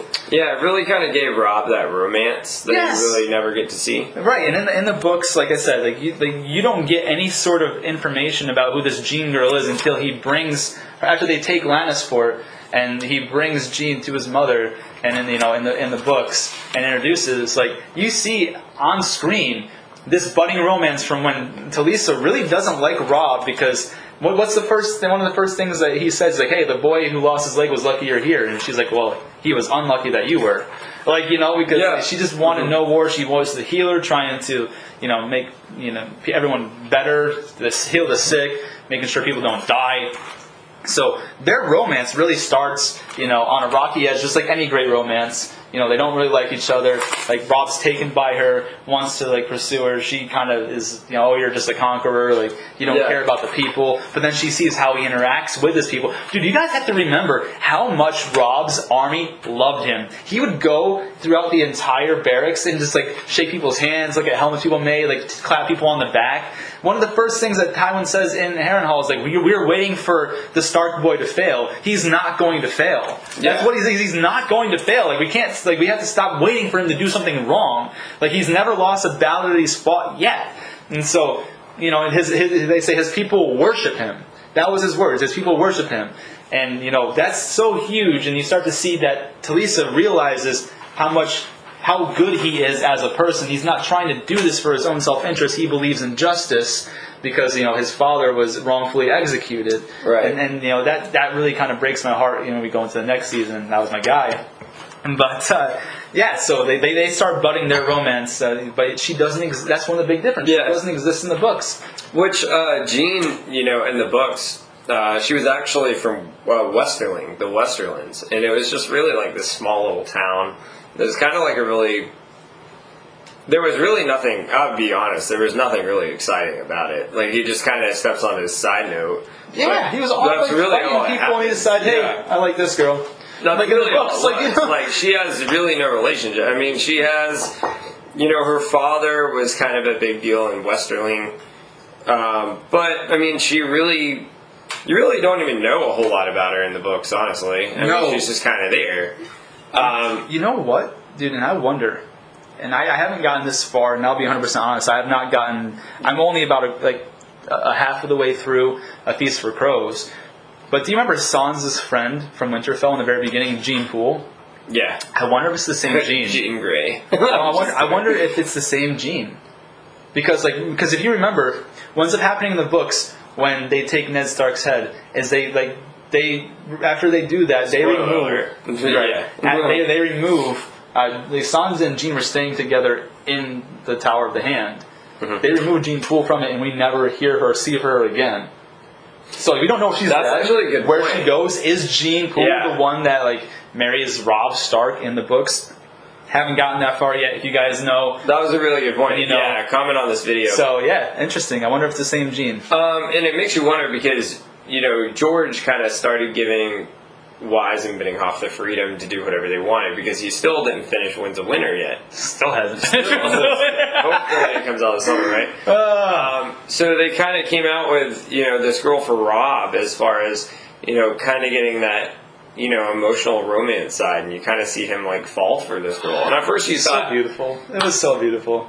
That hurts my heart, man. It really does. Yeah, I mean, for that side too, you start. That's what kind of set it apart from Spartacus and stuff, right? Because you thought it was just going to be a bunch of sex scenes, which We got one. we got one, right? yeah. But um, you see, he actually, you see, Robb actually really does have. That sounds so uh, ironic. Like Tony Stark really has a heart, right? um, but no, he really does care for this girl. And whereas in the books, you know, she's just there, almost like a. I don't want to say a betrothal. Dude, just she doesn't exist. Hell, Talisa doesn't exist in the books. Like, No, I mean uh, Jean. Yeah, but like even even so, like I mean, we have been in the books. It was alluded to how much he cared for her to like really put everything at stake to marry her. In Yeah. the books, so like I still believe like his heart and love was there. But man, like what a way to put it on screen. This is where we have to give a shout out to Benning Weiss because this was something that they they pulled on their own. Did on their own, and it worked really well, and it built an emotional connection Yeah, between gotta those two to to where when next season happens, bro, you're heartbroken. Oh yeah, Ah. heartbroken. So Which, uh, real quick, we never mentioned this. Um, this is just a little minor detail, but in the books, when Tyrion does become the Hand, it's actually he doesn't get the hand pin. It's actually a necklace at that point. So it, um, that's a little tiny detail that was different. Also, Bran, you know, he spends a lot more time um, with you know in the show with the Maester, right? Whereas in the books, it's actually a um, it's that drum. I want to say drums guy. It's the guy that uh, sees nightmares in green, visions in green. oh, he hasn't come into play yet. Uh, you're talking about Jory. Jory. Yeah, that's his name. Jory I can't remember Meera. what his name was. Yeah. Yeah. Yeah. Um, so those are just a That- little bit of details. Yeah, and then and like that's another thing too. Like part of the brokered deal between the Freys and the Starks was that uh, Winterfell would take two Freys on his wards, Right. and so like you don't even hear about that in the series, and that becomes like a big thing later on because Bran and Rickon don't really get along with the two Frey wards. Um, you know, and so then when uh, no, not uh, it's Jojen, Jojen and Meera. Jojen. Okay, Jojen, you're the name yeah. guy, man. There's so many names in this book. Yeah, Jojen and Meera arrive, and um, yes, and you know what's really cool about uh, Jojen and Meera is that uh, their father was the one who helped Ned Stark defeat uh, Arthur Dayne, the Sword of the Morning, uh, to like help try to free Lyanna Stark. Yeah. But she wasn't there against her own will to begin with. But you don't know that at the time. Um, but yeah, so that that was huge. That the in the books They do mention her uh, them a little bit, but in the series, you don't hear about Jojen or Meera until the next season um, when they meet up with them later on. But yes, you're right. In the books, they do hang out in Winterfell. Uh, Jojen and Meera. Um, Yeah, and um, and that's one thing about this show, as you guys know um, from watching it or reading the books, or say if you are just kind of jumping into this and just watched episode one, you know, you really got to pay attention close in Game of Thrones because there's so many names, tiny and so many can characters, yeah. and they all converge. And every single little detail affects the other, and that's what's so amazing about it. Um, but then at this point, let's kind of jump back for just a second um, as far as there's two other plots going on here still. So you still have Joffrey, right? And then you also still have Dany that's going on. Yep. So she's still over at Car. Car. Car. Car. I almost go Quarth. because I so yeah, it's so weird. Like they even correct her when she gets to Yeah. the gate. Like it's cough. Yeah, cough, cough. And I remember in the books there was even a part where she kind of like, um, right as she gets there, kind of like uh, she actually kind of settles down there for a minute, but then when she gets to correct me if I'm starting to kind of jump ahead in our timeline, and we'll go back a little bit. But Okay. she spends a lot of time at the House of Undying. Way ahead. That's Okay. that's like the end of season two. Gotcha. So Yeah. there you go. Well, we're still kind of halfway there. So, she, so in, in at this point in Qarth, where, where she's at, is she has her own little um, where she's staying at, in one of the properties owned by Xaro Xhoan Daxos. And, Okay, there we um, are. Like, like, Yeah. That's where she like you start to hear uh, her teaching the dragons Dracarys and firing that little piece of like meat. You saw them, you see them charring that little That's piece right. of meat. Okay, yeah. And she's like, you know, she's the shit. At this point in time, like she's enjoying Qarth. Like she goes to like mingle with people. That's when the warlock really like introduces himself. Does that one trick where you see two of them introducing themselves. She's got to tell her own um, Khalasar they're not allowed to steal anything because they took them in from dying. So.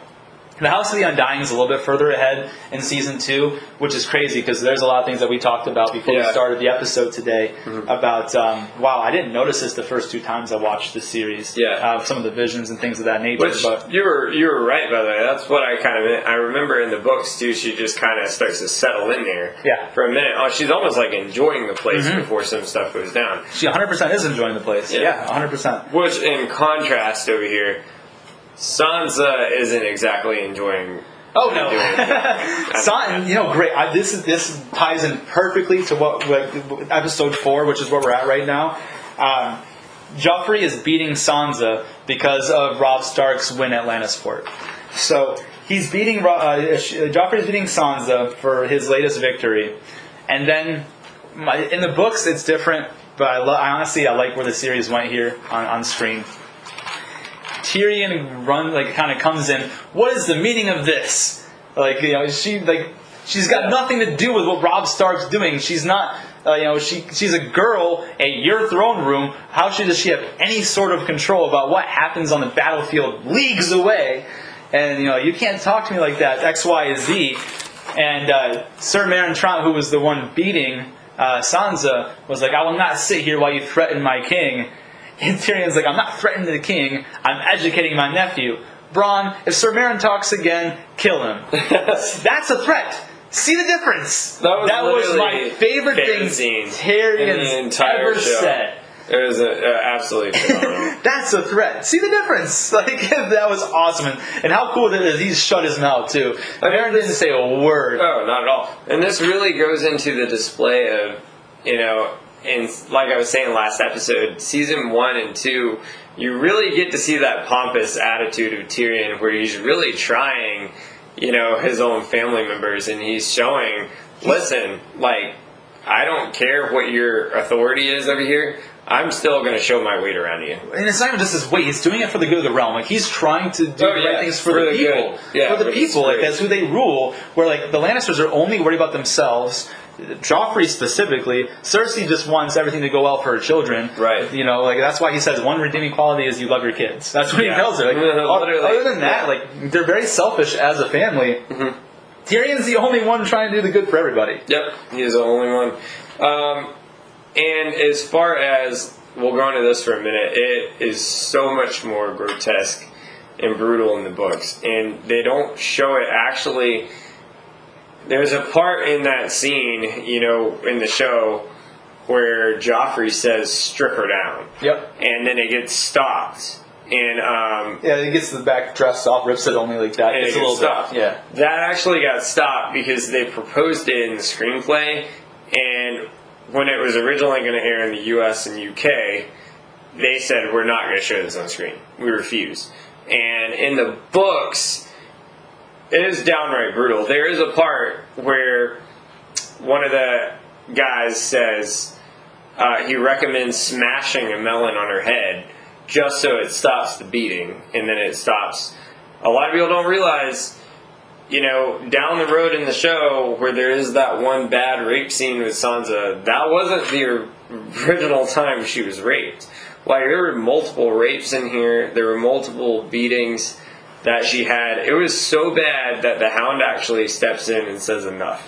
Yeah, in the book he says enough. Now, I will say this: there was an attempted rape in the books. Uh, She, because she was still a virgin when she ended up um, with Ramsay. With in Ramsay, the book, yeah. in the books as well.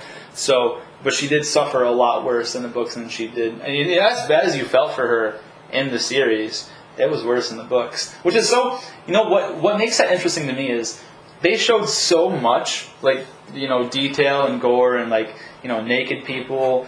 You know, the fact that they decided they didn't want to screenplay that.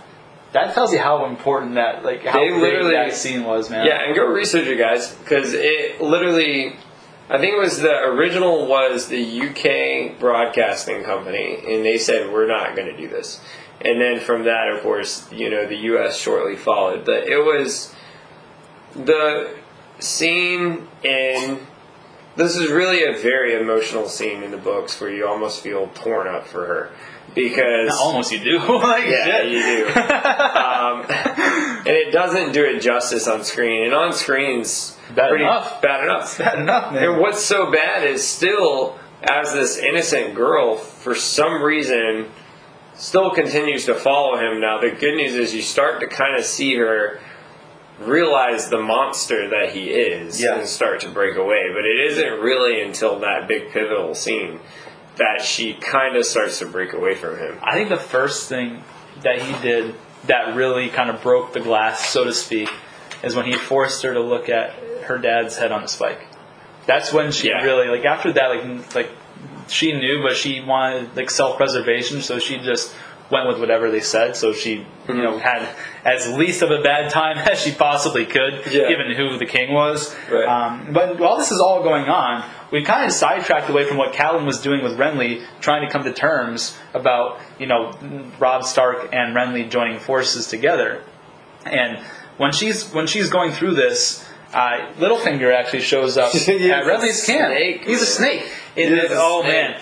One of the, the craziest things too is that he's out of his mind because he walks in and, and then she's like, "How dare you? You betray!" He's like, "You might have heard some false reports, bro. There's no false reports. You held a neck to Ned Stark, neck to Ned Stark's neck, and it's like I told you not to trust me. There's no false reports there, man. Yeah. He's like, he's like, but fate has given this opportunity for us to be a get together again. Mm-hmm. Like, and she pulls on. I was like, you're out of your mind. Right, yeah. But what, what's he do? He brings her Ned Stark's bones, which was a big move by Tyrion to allow them to have to like, place the bones beneath the crypts at Winterfell where he rightfully belonged.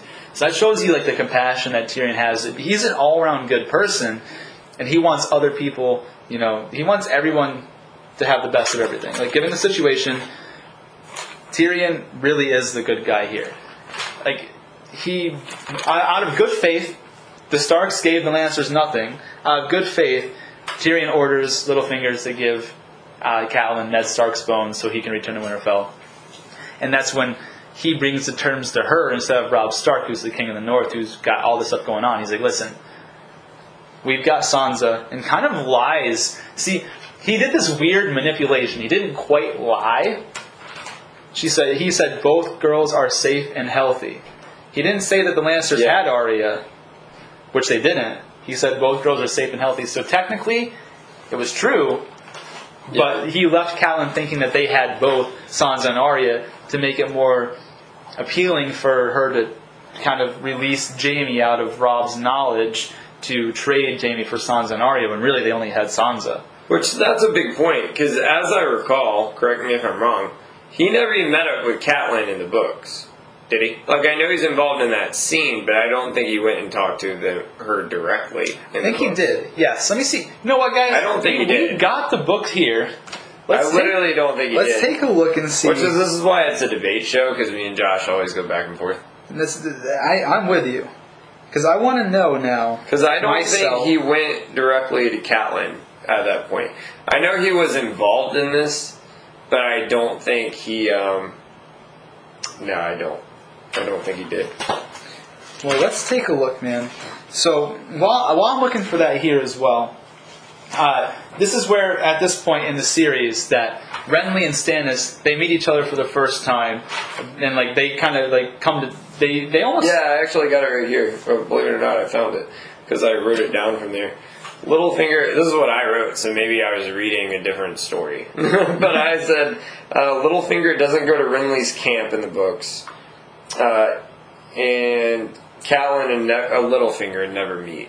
So he's involved in that, but he never actually went to her directly in the books, from what I remember. So I'm gonna I'm looking into it right now. But one thing I think that's really important at, at this point, especially talking about the series, is Renly and Stannis. They have that like confrontation where like Renly's mocking him. Yeah. Like, like, like straight up mocking Stannis, and like this is what kind of leads to that, that real big first time, like the blood dark magic Oh yeah, that we talk Mhm. about. Because like you kind of almost want Stannis to win the throne, if you think about it. Like at least me, Yeah, you Re- reading do. the books, I kind of kinda want do. Stannis to win the throne. Like technically, if we go by line of succession, he's the one that like deserves and earns it. He's worked his way through. He even gave Storm's. Uh, he even agreed to Robert to give Storm's End to Renly when it really was his by birthright. Like he's done everything right to this point. But then like he does this blood dark magic shit that really really turns you against him. Um, so kind of kind of talk about the relationship between Renly and Stannis. I mean, I think this is kind of where it all goes wrong, actually. I mean, this is when you're starting to get into that point where, of course, that whole. Uh, you know, he gets Davos to sneak out Melisandre, um, and then she gives birth to that shadow, and then this is when it all becomes a big mess. Um, which ultimately leads to, you know, Renly's assassination, which was a big turning point. in is a major turning point. It, Renly could have won the war. it, it changed the entire entire show. It changed the entire book. It changed the entire show. And yeah, I mean, you gotta think Davos. Davos. Yeah, I mean, more in the seasons, you kind of start gaining respect for Davos, but he's kind of a sneaky guy himself, honestly. thing is, I mean, he- he's he- kind of a he's, snake he's himself. like He's like an old snake, like almost one that's like a so. seven-year-old guy that really still tries to get one over on you. He's like that here's guy. I think he's loyal to a fault. He he He follows reminds me of if you have a guy at work, right? That's really old, but still wants that promotion, but they won't promote him because he's old, so he's still gonna get one over on you and holding blackmail. I feel like that's what Davos is. I don't feel that way at all. I think Davos is like a, like a really good guy. He like seems overall. that way because he's bald and he has a beard. No, but, But- like, think about all the great counsel he's tried to give. He even told Stannis like leave Melisandre at Dragonstone, or else people are going to think your victory is her victory. Like he like all uh, the main thing I fault Sir Davos for is that like even after he gives a good counsel, he still follows like whatever Stannis says, regardless, because he's his king. Like, he's loyal to a fault, but he's overall a really good guy. And I don't think he's got any sort of malice in his heart or wants anything for himself because like he, he- like a crab handler's son, he was never supposed to be anywhere, and he doesn't take any sort of pride in that at all. He's very honored by the distinction he's given, and he's even named Stannis' hand. Like I don't think there's anything like malicious about him at all. And this drags on, right? Like when he's sneaking out Melisandre. I mean, this is why they even have confrontation all the way into the last season, where she's like, you know, it's okay. Once I take this crown off, I'll be dead in the morning. Uh, it goes into all of that, which that's time jumping here, but this is really when that big rift happened in this book. Um, where you have this big confrontation between Stannis and Renly, And you gotta kind of sit here and think, like, I mean, yes, I mean, you gain more respect for Davos as it goes along, as you start learning more of the arc of Dany, who is, you know, our queen, so bend the knee, right? but if it, say if he wasn't there, would all this sneaky stuff really happen here? Would this, what if, if Davos wasn't there, Renly could still be alive? But the thing is, like he he did it. Like, remember what Stannis said? He said, "You will do this, and we will speak no more of it. You'll never like you'll never talk about this." That was almost part of like the stipulation. Like you will become hand if you do this for me, which was bringing Lady Melisandre ashore. Like I don't think it was anything he like he. If you thought about it, like you saw his face and how like, like disgusted and like he even tried to talk about it to Stannis later on. He didn't want to do that. Like he had, that was never like his intention. Like he legit had to follow what Stannis ordered for him. Do you see Davos as almost like a, a Varys kind of character? I almost Viserys? feel like, uh, um, not Viserys. Um, Oh, Lord Varys. Lord Varys. I almost feel like he's like that. Like he's out for his own. Like he, he still was kind of trying to be the hand himself because he knew what he was dabbling into at this point. But I don't think it was because he wanted to be the hand. I think he because he owed his life and allegiance to Stannis. He followed Stannis no matter what. No, I honestly more more along the lines instead of relate him to Varys, I relate him to Jon Snow, who just follows commands given to him by the Lord Commander, whether he believes they're right or wrong.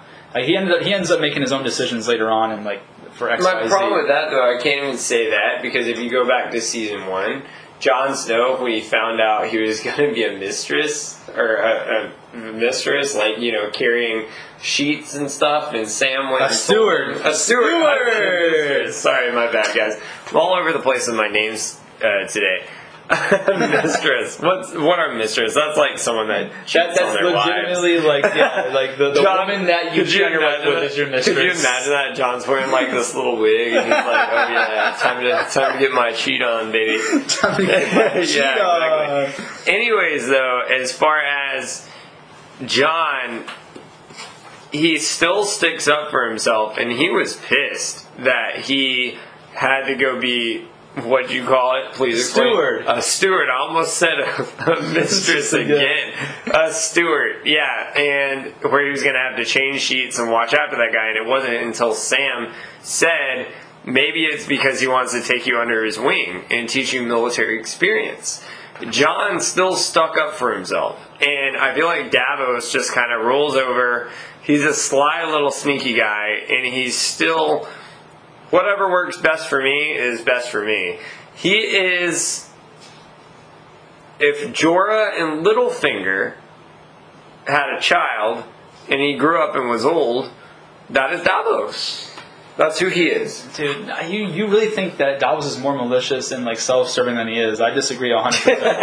I think he's a dirty guy. Dude, 100%. I couldn't be I couldn't disagree with you any more than Say big, right dirty. the big dude. Davos, in my opinion, guys, leave your comments below what you think. Comments Davos below. is an all-time good guy. He legit tries to counsel Daenerys. He counsels I think Jon. later on- everybody, man. I think it's almost like the arc of Theon, right? In the show. I think how Theon grows and you really gain trust from him later. I think Davos is the same. We really don't know a whole lot about Davos at this point. As far as the book goes, he's really just thrown in there. You see him, you know, he's the right hand of uh, Stannis, and then he's really just doing all of his dirty work. Is really you That's don't know a whole lot about do. it. I mean, like, like literally, like, he Stannis saved his life. He owes all allegiance and everything to Stannis. Remember, like he said, like to his son Matthos in the series, he goes, um, "Like you serve a god. If I knew a god, it would be Stannis. Like he brought me up from a crabber's son to like where I am today." And he's like, "Stannis is no like his son's like Stannis is no god. He's just a human." He's like, "Don't tell Stannis that." Like legit, Davos like idolizes Stannis, thinks he's like everything, and wants to do everything he can to serve Stannis, regardless of what it is. He was appalled and disgusted of what he had to do with that shadow baby with um, Melisandre. He was ne- he never has done anything that was like trickery out of his own like. Until Renly died. And But that he didn't. what Like, he did. he brought her there. He brought her there. Like he didn't I'm do. telling you though, if you look at a connecting, make yourself a pictorial graph map. if you connect all the dots at the bottom of the map, I would put Dany up top and then him in the bottom, and I would literally connect all the dots going from the north to the south.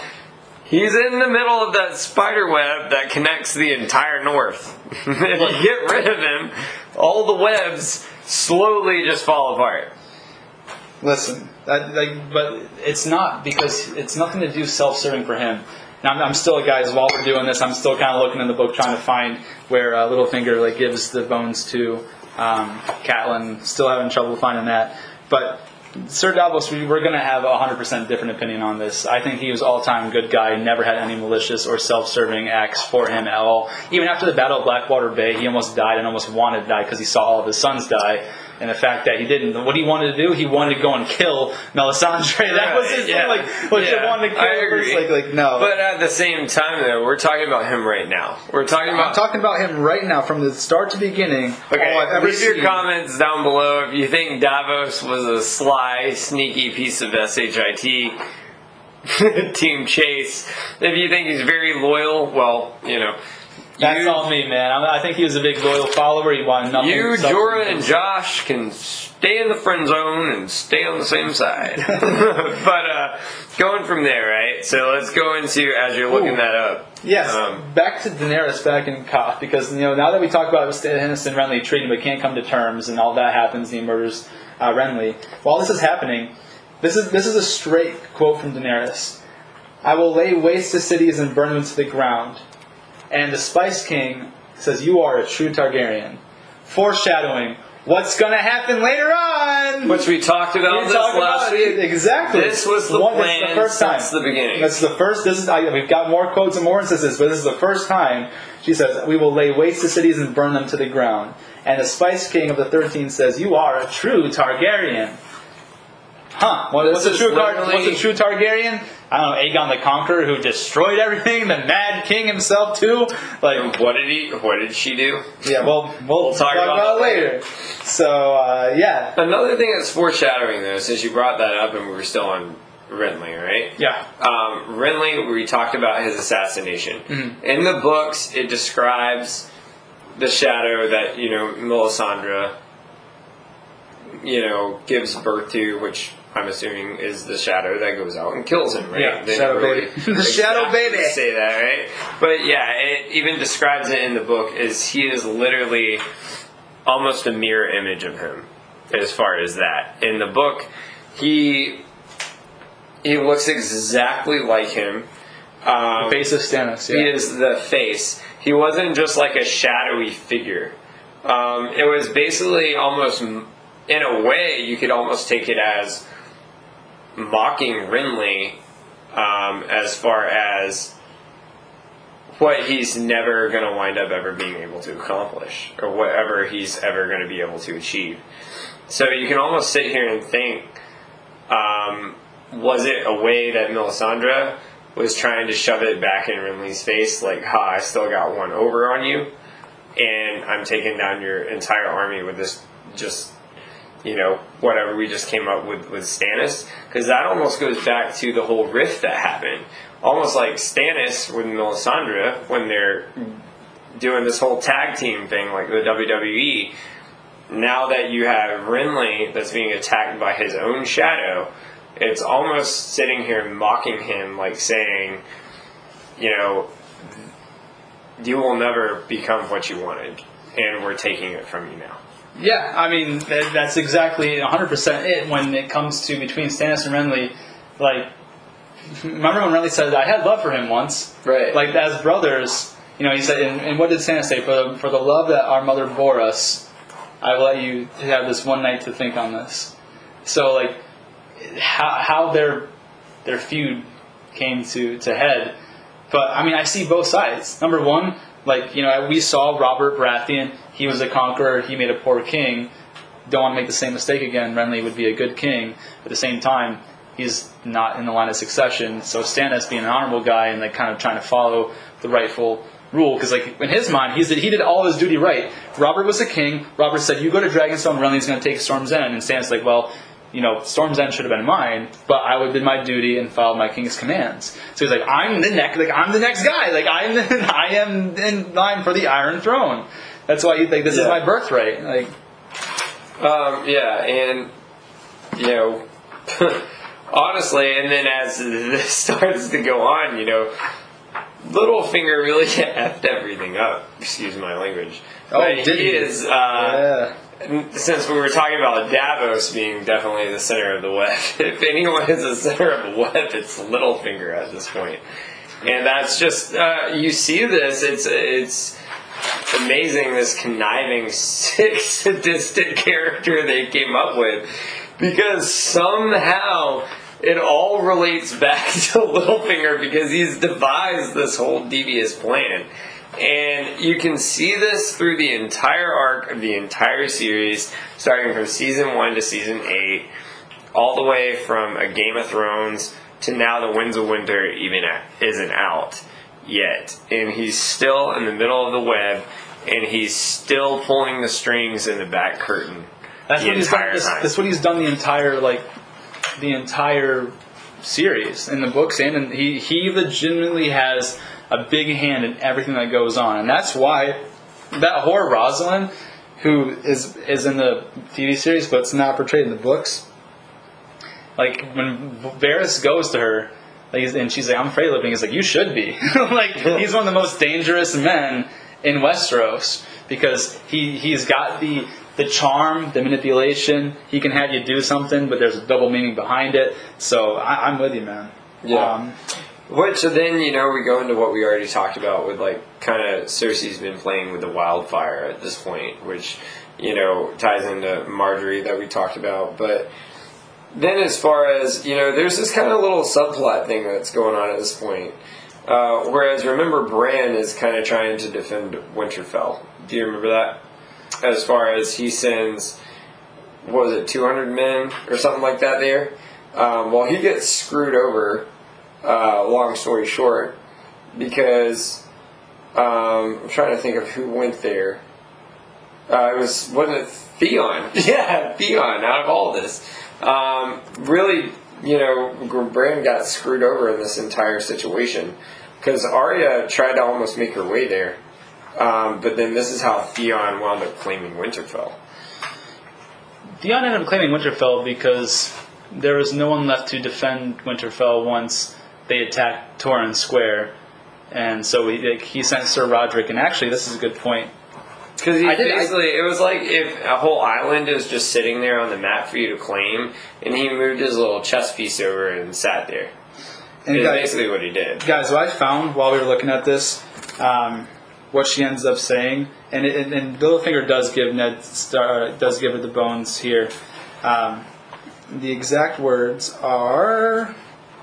I'm grateful for your service, sisters, but I must lay another task upon you.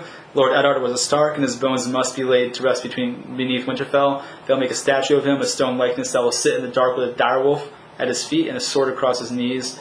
Make sure, make sure the sisters have fresh horses and aught else. This is what she told Hal Mollen when she was at Renly's camp, when Littlefinger gave his bones back to him. Now leave me, all of you. I would be alone with Ned tonight.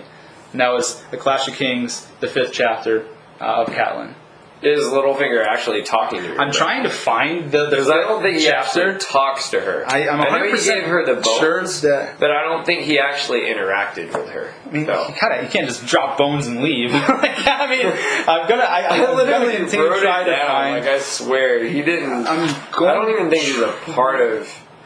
try to find her fifth chapter because Because remember, she goes off on him in, In the show, series, yes. In the show, in the book, it's like either that part was completely grazed over and not even mentioned very well, or he literally doesn't even interact with her. I think he just shows up and tosses the bones down.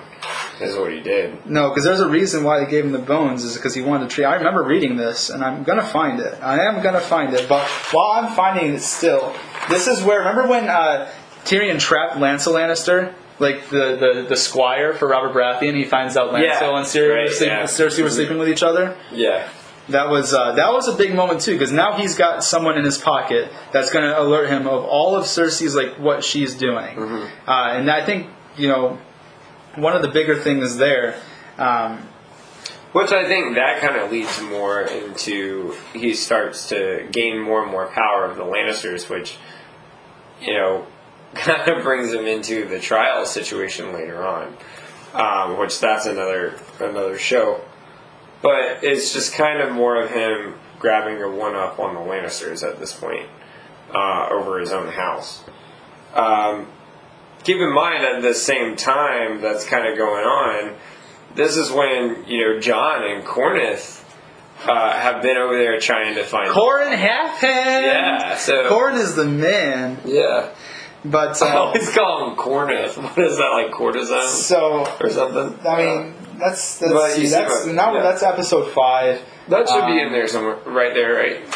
So, Core and that's that's a little down the way here. They they just a small party scout the wildlings and kill like the ones in like um, people who are setting up camps.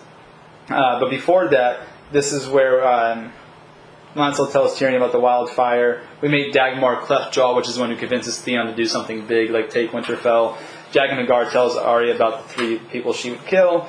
The Night's Watch sets up camp at the Fist of the First Men. Tyrion sees the wildfire. Ooh, big time. This is something that I think is going to come back later in the books that's going to be huge. The Masked Woman in Qarth. The one that tells like Jorah Mormont, like, "Are you ever going to betray her again?" And she says, "Never again," because she knew exactly where she was at the House of the Undying, or no, who betrayed her um, before they went to the House the Undying. He said that uh, she is with him now, and so that she was before the council with uh, Xaro Xhoan Daxos, and he was the person that betrayed her. Now she's never mentioned again, where she is mentioned again on the ship, like after she gets pleased by her uh, Yeah. handmaiden or whatever. Um, this this masked woman is going to play a bigger role, I think. And either Win- Winds of Winter or Dream of Spring, she's going to come back. She never made another appearance after season two here on the series. What do you think about the masked woman in Qarth? Um, I mean, I, th- I think the same thing. Honestly, I have to completely agree with you. I think, you know, that actually is a, a, that's a big point because, man, that's that's really tough because you remember when Dany's in Qarth. You know, you have the warlocks there. You find out more about the mass woman, and you you kind of have all this kind of stuff going on at the same time, right? Um, that I really don't have an opinion about him. It was almost like because you see, Dany's here for this period of time, and you're almost so focused on the warlocks and what goes on that's so devious that they do, which comes into later on in just a minute. Um, as far as when they start getting into the House of Undying and all that stuff. Um, I gotta be honest, I kind of like, as I was you know, I really didn't. I don't hate them, but I don't really care too much about them because I kind of just grazed over them. What about you? What do you think? Like I said, man, I think that she's going to play a real, a real big, not a real big role, but at least something that comes along later on. You that- think so? Mhm. I mean, The reason why is because why mention her at all? What did she do other than tell Jorah where she was? Like, why would she be mentioned again later on in the books, like as a vision? because that's the thing that I mean. I don't know. I mean, they're not. My problem is there's already been. This is the second book, right? And after this, you have Feast of uh, Feast of Crows, Storm of Swords. well, Storm of Swords is of next. Dragons. It, it's Storm of Storms is the third. sorry, Sword and Swords, Feast of Crow, Feast for Crows, and then you have Dance with Dragons. And Winds of Winter isn't even out yet, but they haven't really mentioned them much. They haven't mentioned them in the three books at all after this. So I think maybe it was just like a. We know how George does, right? Like he. No offense to George. George is a you know an excellent writer, but I mean, it's taken him so long to come out with Winds of Winter. Do you think this is going to actually relate back to it, or do you think this is just part of that little area she was in? Yeah, uh, I think it's gonna. I I think she's gonna have another part to play later on. But to your point here, I'm at right now, page 429 in the Clash of Kings. Uh, she gets back to Riverrun and said that Sir Cleos brought him from King's Landing, and, Sir, and Cleos was a Lannister that uh, ended up being released with Jaime and Brienne. So you're right. Ne- uh, Littlefinger was not the one who gave um, Catelyn his bones. It was Sir Cleos as part of the terms he came back with. So good point there. Way to bring that up. That um, that Ned was not given back to Catelyn by Littlefinger. Uh, Sir Cleos in the book. So I'm actually very touch. surprised. I thought I'd uh, mention that because usually this guy is right all the time. no, no, you got, got me there, so man. I'm very surprised. got me there. Uh, Told you, man. I was up to like five in the morning taking notes on this stuff. that's what we do this for, right? yeah, man. Mm. Um, Once, once we start really taking off, we'll have a research person be able to do that for us. we some of us have to do it Yeah, together here while we're still on it. But no, I mean, so now that that's taken care of. Yes, that's something different. I almost kind of like the way that the series did it better than the books because that gives Catelyn the reason to really. Like you know, it kind of plants a seed in her head. Hey, release Jaime, and we can get you your daughters back. yeah. So I kind of like that in a way. And uh, you know, talking about that that hooded lady, she may or may not play a role later on, but this is this is where we kind of jump into uh, episode five. Here is when um, after Renly Renly dies, uh, the Tyrells have a choice to make. Yeah, they do. You know, they could they could have easily joined the Starks, and you know because Stannis was a common enemy. But the fact is, is that they wanted to make sure, by all means, Stannis did not get the Iron Throne because they thought he was the one responsible for Renly's death, which he was. Um, so they decided to join up with the Lannisters, which ends up spelling the the end of the Bla- Battle of Blackwater Bay later through this uh, season. Which is a huge battle. Huge. Um, huge. I, And also, I mean, besides the battle of, I mean, the ca- battle of Castle Black always takes a big note in my memory, just because how huge it was.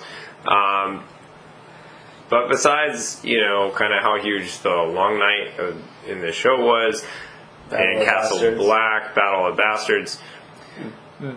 This Battle of Blackwater really was the first huge battle yeah, we've it, it, gotten. it set the tone for who was going to be king moving forward. Yeah. and it just ended up, you know, ended up how it ended up. But on an interesting thing, I know that we're we're seasons ahead of battle for the ba- battle of the bastards, but that battle didn't happen in the books. yeah, that, that's funny. Yeah, yeah. That's, that, that was one of the biggest moments, like You know, Game of it- Thrones in the series, but this never big, happened. Yeah, this is a big point we need to bring up too because people give Benioff and Weiss so much trash for what happened in season eight, like uh, thinking it's because they couldn't make up their own story as far as they couldn't put a story together or they couldn't add their own unique materials. Battle of the Bastards was never in the books.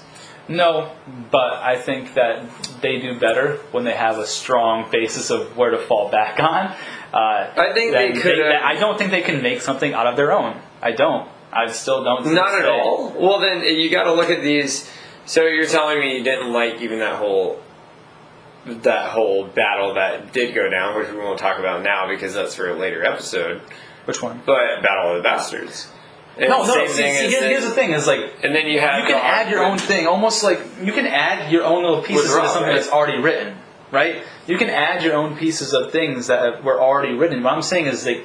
Since there was no books, there was no basis from to fall back on. They had to write everything brand new, and I don't think that they're strong at that to this day. Can they have something based off the books and add their own little flavor in Right. and do it great? Okay. Yes, but I don't that think they can take something from its inception and like just I can it their agree with own. that. I can agree with that. I'm just saying, like, people give them a hard time as if they can't write anything at all. No, yeah, no, I don't agree with that. They, they have a lot of.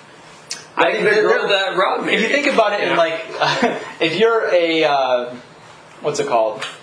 kind of like Let's Rise say you're a rapper. Let's say you're a rapper, right? Like Oh, he's like the ultimate Lil Jon, like great Usually feature, I'm great too. feature artist, but never like makes the own song himself that he gets famous for. You know what I mean? Like anything featured with Lil Jon on it, it's great. But like, when's the last? What's the last Lil Jon song that was just his that was the top of the charts? Like never. That's, Turn down for what? Like, sure, okay, we had one. Turn down for what? What I'm saying is like these guys outside of that, they're a great feature writer, but they're never going to be the main. Like they could never do it themselves, and that's almost like like why do you think they backed out of Star Wars? They're probably like ah, don't know if we can do this. I heard it's because of that Netflix contract we talked uh, about, but that brings a good point.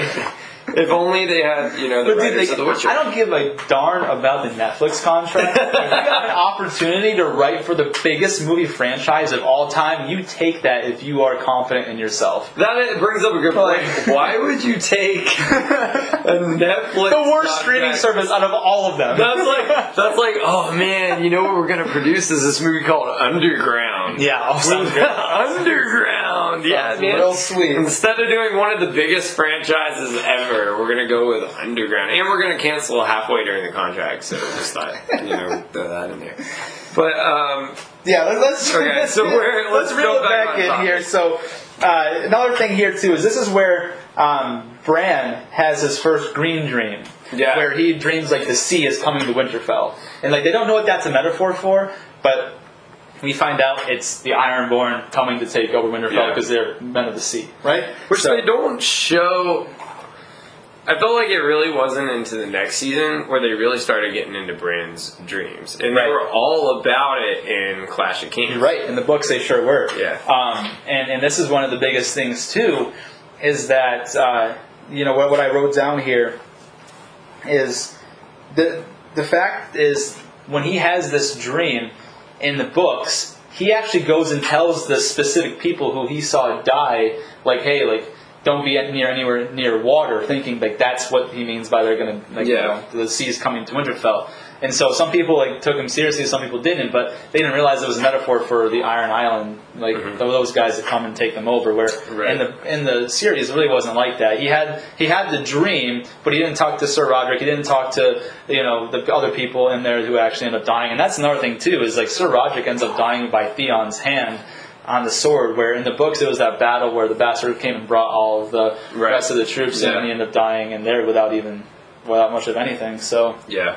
uh, then, then also, here's the thing too about Car, Car as well. When we bring Daenerys back into this, is that we're wondering why Xaro Xhoan Daxos really wants to marry her, other than the fact that like she's beautiful and is the mother of dragons. Well, really, because he wanted to take the Dothraki army.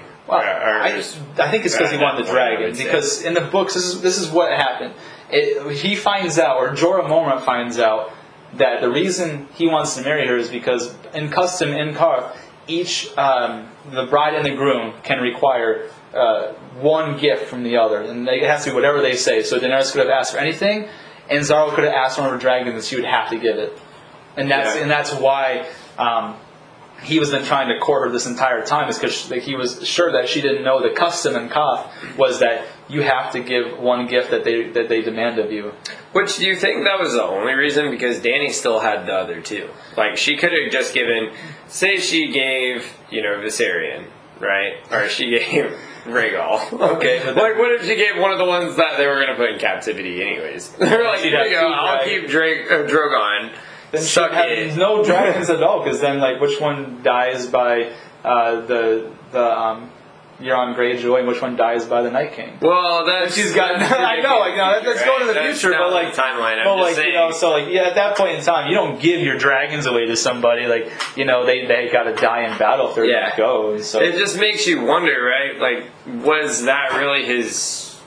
He's, yeah, I think that was his end goal was to get a dragon. well, that was a really dumb goal because Didn't the work. winner got him very far. Yeah, And like they trap him, like that's when he finds Doreah. She finds that Doreah like um, betrayed her. They killed all of her Khalasar Mm-hmm. and and uh, Qarth.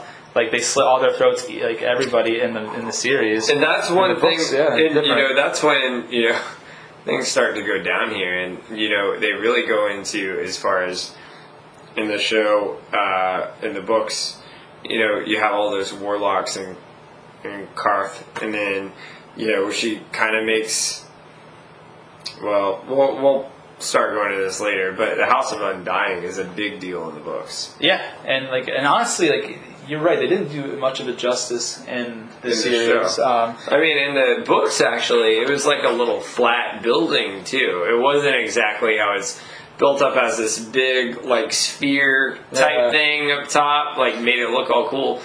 It reminded me almost like as Hagrid's little hut from Hogwarts from Harry Potter.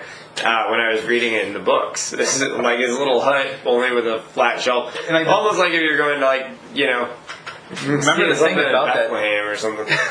The thing about the House of the Undying too was like she was told in the books you can only go on the first door on the left. yeah. And like it was weird, like how she kept having to go go and do those things. To the left. To the left. Um, we also meet in the books Arstan and Belwas, Mhm. where they don't exist. Well, Belwas doesn't exist at all in the series, and Arstan No. comes later on when they leave Qarth. But like they go through Qarth, like he gets she gets saved in the books by Arstan in um, Clash of Kings, as opposed Yeah. to in the third season. Uh, when, when they meet up with Arstan, who we later find out is Varys and Selmy. Which we know what then you know the big deal in the show was that House of Undying was, you know, that's when you get that famous line, "Where are my dragons? Where are my dragons? Where are my dragons?" and so yeah, uh, you know, going into episode six now, uh, the Ironborn take Winterfell. Balon crowns himself king of the Iron Islands. So guys, I you know, let's talk about this for a second because the Clash of Kings, as Lord Tywin claims in Harrenhal, this is the War of Five Kings, but isn't really the War of Six Kings, right? Think about it. We've got Joffrey Baratheon, Robb Stark, Renly Baratheon, Stannis Baratheon, Balon Greyjoy, and Mance Rayder. That's six, man. I counted them. I got my fingers up. that's, that's six kings. The, so which one were they discounting? Balon Greyjoy or Mance Rayder because he was the king beyond the wall? But if they were discounting the king behind the wall, why would Cersei be, you know, when they got that um, note from the Night's Watch, she said, does everyone call themselves kings now? So like they at least acknowledged it in the series. Mance Rayder calls himself king beyond the wall. So who is not, who like, who, who do they cut out for number five? Is it Balon Greyjoy? Because he claimed he king, crowned himself the, the king of the Iron Islands. So that's six kings. I don't understand why we've got five only, but that's my. Someone, No, someone tell me. Someone tell me. I agree with that. Leave the comment on this video. Maybe just like the blue lightsaber, someone knows. yeah, and at this point in the books, the Bastard of Dreadfort brings his army to defeat Roderick. Um, they end up cutting his arm off and stuff. He dies before he even gets back to Winterfell. In the series, Theon cuts his head off. Uh, after he, he sees that, yeah, that that's so sad too. Because like Sir Roderick was the one that put a sword in his hand. He was the master at arms Yeah. at Winterfell. It kind of trained him. Yeah. And then like, he's like, ah man, the only thing I regret was not putting a sword in your belly, but putting one in your hands. Uh, that's that kind of sucked. Yeah. Was that, that was Sir Roger? Did he get his beard cut off? No, that was Maester Pycelle. Oh, Maester. Okay, that was Maester, like, yeah, that was yeah. about selling Tyrion uh, Yeah. found out he betrayed him. But Okay, because I knew all that went down. I just couldn't remember which one was which. Yeah, yeah. Uh, also, at this point in time, Jordan and Qhorin Halfhand, Jon and Qhorin Halfhand, they take the Wildling camp. They meet Ygritte for the first time. The girl is like, "You know nothing, Jon Snow." Nothing. Jon chooses not to execute her, and uh, you know he ends up losing her.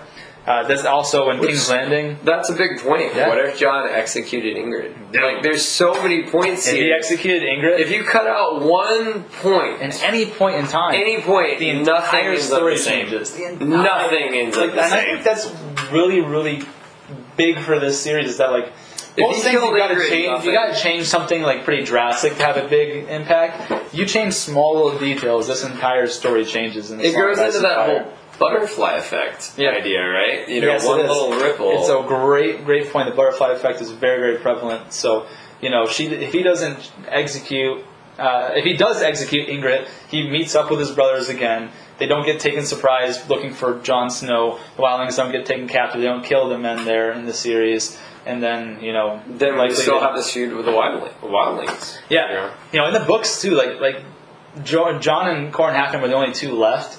Uh, in the books, like one died as a scout, one died trying to go back in like the frost, whatever, and like they kind of got caught in the cave by the two. And Qhorin tells them like, "You gotta do what you gotta do deep inside. Remember, you're always you're always remember the Night's Yeah. Watch. Like you're doing this so you can stay alive, and so you know."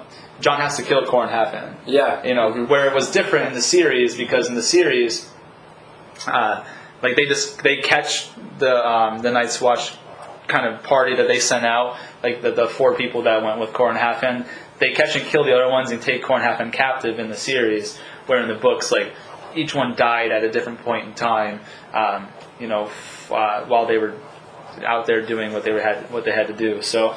Um, Jon has to kill Qhorin Halfhand. Big moment for him because at that point he becomes a wildling in the wildling's eyes, and he, he almost has the internal struggle like, I just killed a member of the Night's Watch. I'm a brother of the Night's Watch. Like, are they ever going to accept me back again? That was a big emotional part in the books too, because you really started to see how these two started to think of each other as you know brothers almost at that point. They were. 'Cause, like, Yeah. It was like a mentor. It was almost like a mentor. Like it was almost like a Dumbledore Harry thing. Yeah.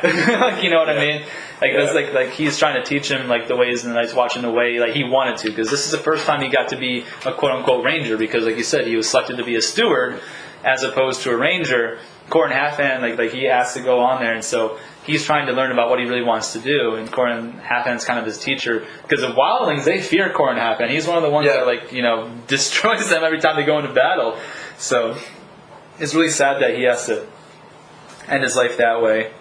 But from there, uh, this is where. Uh, oh, the King's Landing riot. This is huge. That's what I was going to go back to. Dude, the Yeah. King's Landing riot. When Joffrey goes in and they decide that they want to throw like mud pies at the king's face, the king like is like kill them all, and like they just Yeah. riot and like just they. they Well, just- remember in this, if this is the, or yeah, this is where you know I think isn't the Hound gets all involved in this mess. Yes, because Sansa Yeah. almost gets raped by like what the, I- yeah, by the um, people. Wanted to always make sure I'm on the right scene when we're jumping Yeah. around here. But yeah, I remember Sansa's almost raped at this point. The Very Hound comes in and graphic. saves her. The Hound jumps in, um, and then Dude, that's something that we haven't talked about yet either. Tyrion slaps Joffrey Again. like I mean it's yeah, but that's a big point. Like I mean, this is kind of the moment where you start to see the Hound gets fed up with it and starts to kind of break away from that. And I always wondered this too. that side. This kind of leads into my question here. Does the Hound have some sort of romantic feelings for Sansa? Because he's in the in the series, it's not so much, but in the books, he's very very like gentle with her. And even when he leaves King's Landing in battle, he offers to take her with him. Uh, He does it in the in the series too, but like. He's the one that puts a stop to the beating of her in the books. Like he's the one that's always there, like asks like her to sing him a song, and like you know he even cried in front of her in the books. Like like like I think he's got an emotional connection to Sansa in the books, where in the series it's not so much. Well, I think it's almost like the Drogo thing, right? I mean, I feel like in the books, like Count Drogo, like you know how you know he started to learn more of Dany's language, which you barely saw in here. He was almost more like human-like. The Hound um, versus just kind of in the show, you start to see he sees more affection towards. You know, in the show, you start to see more of his emotion when he's taking care of Arya later on. yeah. But In as far books, as in yeah. the books, you know, Sansa starts out, yeah. yeah, it's. I think it almost like this scene here is really what starts to break him down, where he's like, "I'm, I'm sick of it."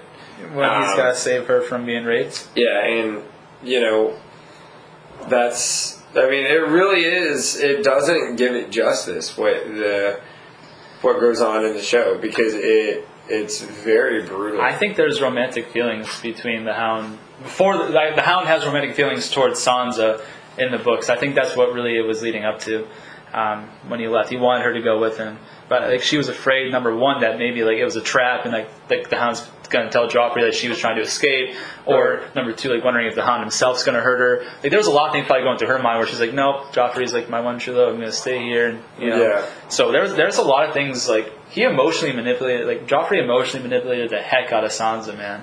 And so I do think that like that's my own personal opinion, guys. Tell me what you think.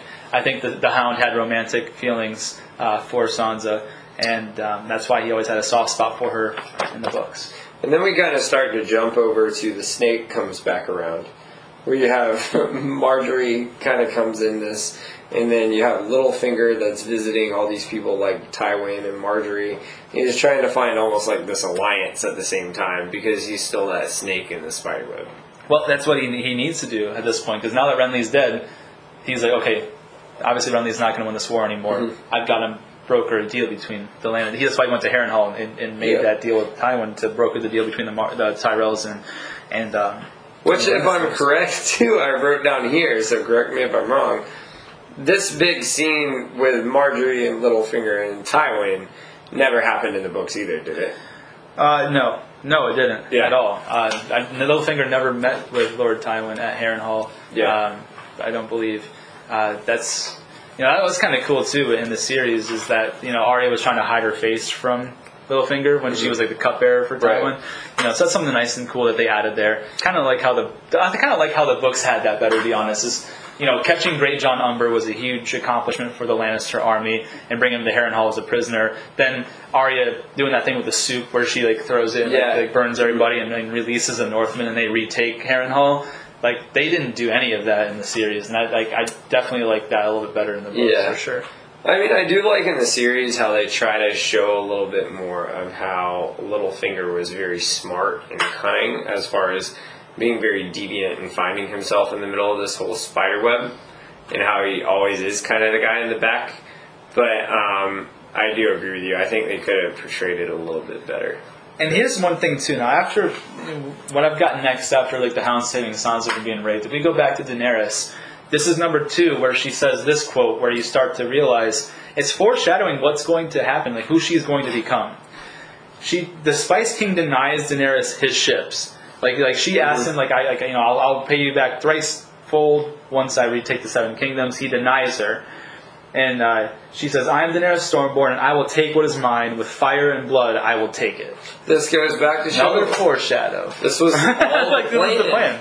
Like it, it's so many, so many viewers and so many listeners out there are going to sit here and say, you know, Benioff and Weiss came up with this whole idea on their own, and they wanted to just end it so quick that that's what they decided to come No. up with. Was she was the bad guy? This was foreshadowed from the beginning, and I don't know how many examples we have to sit here and tell you. We've got more. As the later seasons go on, I promise we've got more. Yeah. But 100% This was agree. always the plan. I've got my issues. I got a lot of issues actually with season eight, and we'll get into that when we get there. But this is not one of them. Daenerys was always meant to become the Mad Queen. And I mean, you might not like it because what she went through to get there, and she does go through a lot. But it's been foreshadowed in the show. It was foreshadowed in the books. Mm-hmm. How many more examples do you need? Well, we'll, we'll keep giving them to you. We'll keep giving you all the keep doing it. examples. We got more. You know, we got. Uh, I'm, I'm interested, like the people, who, the people who say that this wasn't the plan. Like, like, tell me why you think that wasn't the plan. Like, give me some. give me, give me some actual factual evidence on why you think it wasn't. Like don't, debate about it. Yeah, don't sit here and tell me like, oh, it's because it was just rushed. It was this, this, and this. They left a Starbucks cup on the table. They wanted her to be the bad guy because, you know, uh, I want to say Euron, but it's not Euron. Urion Greyjoy, the uncle. Yeah. What's his name? Yeah. on, you're on Greyjoy. You know, how do I say it? All these Euron. it. Euron Greyjoy, that's what I mean to say. Like, wasn't like as big of a villain. They were thinking he was going to be a super villain, and you know, the Night King wasn't as big, right? I got No, like this was, which we'll get into those problems later, but this was always the plan. Yes, I agree, hundred percent. Like if you if you weren't expecting this, you weren't paying attention. You just were following along the romance of a woman queen. exactly. Honestly. that's what it was. Realistically, like uh, she came through like uh, went through all through Essos to get to Westeros, came all this. Like there's no way that they brought her all the way here to make this happen. But like yes, Yeah. yes, it was. kind of during this time period is what I was going in before. After Theon's kind of gone on his rampage, this is where we get Roose Bolton that kind of comes in for just a minute here, like not very long, just comes in for a minute uh, with news about you know Theon's kind of taking over his area, right? Um, and Tells Robb about the betrayal. yeah. Exactly. Tells Robb about the trail. And this is where it really does break. It starts to break the complete ties between Robb and Theon. And it's very sad because you've seen. They were like brothers in the beginning. and even more so in the books than in the series. Yeah. like like like we I think we talked about this last week. Um, Theon is not portrayed as he is in the books. In the books, he's actually kind of like a great warrior, a great marksman with a bow. Someone you know, not just this slinkery, sil- like you know, sly guy. Like like you know, he is an arrogant guy because he knows he he has skill with weapons.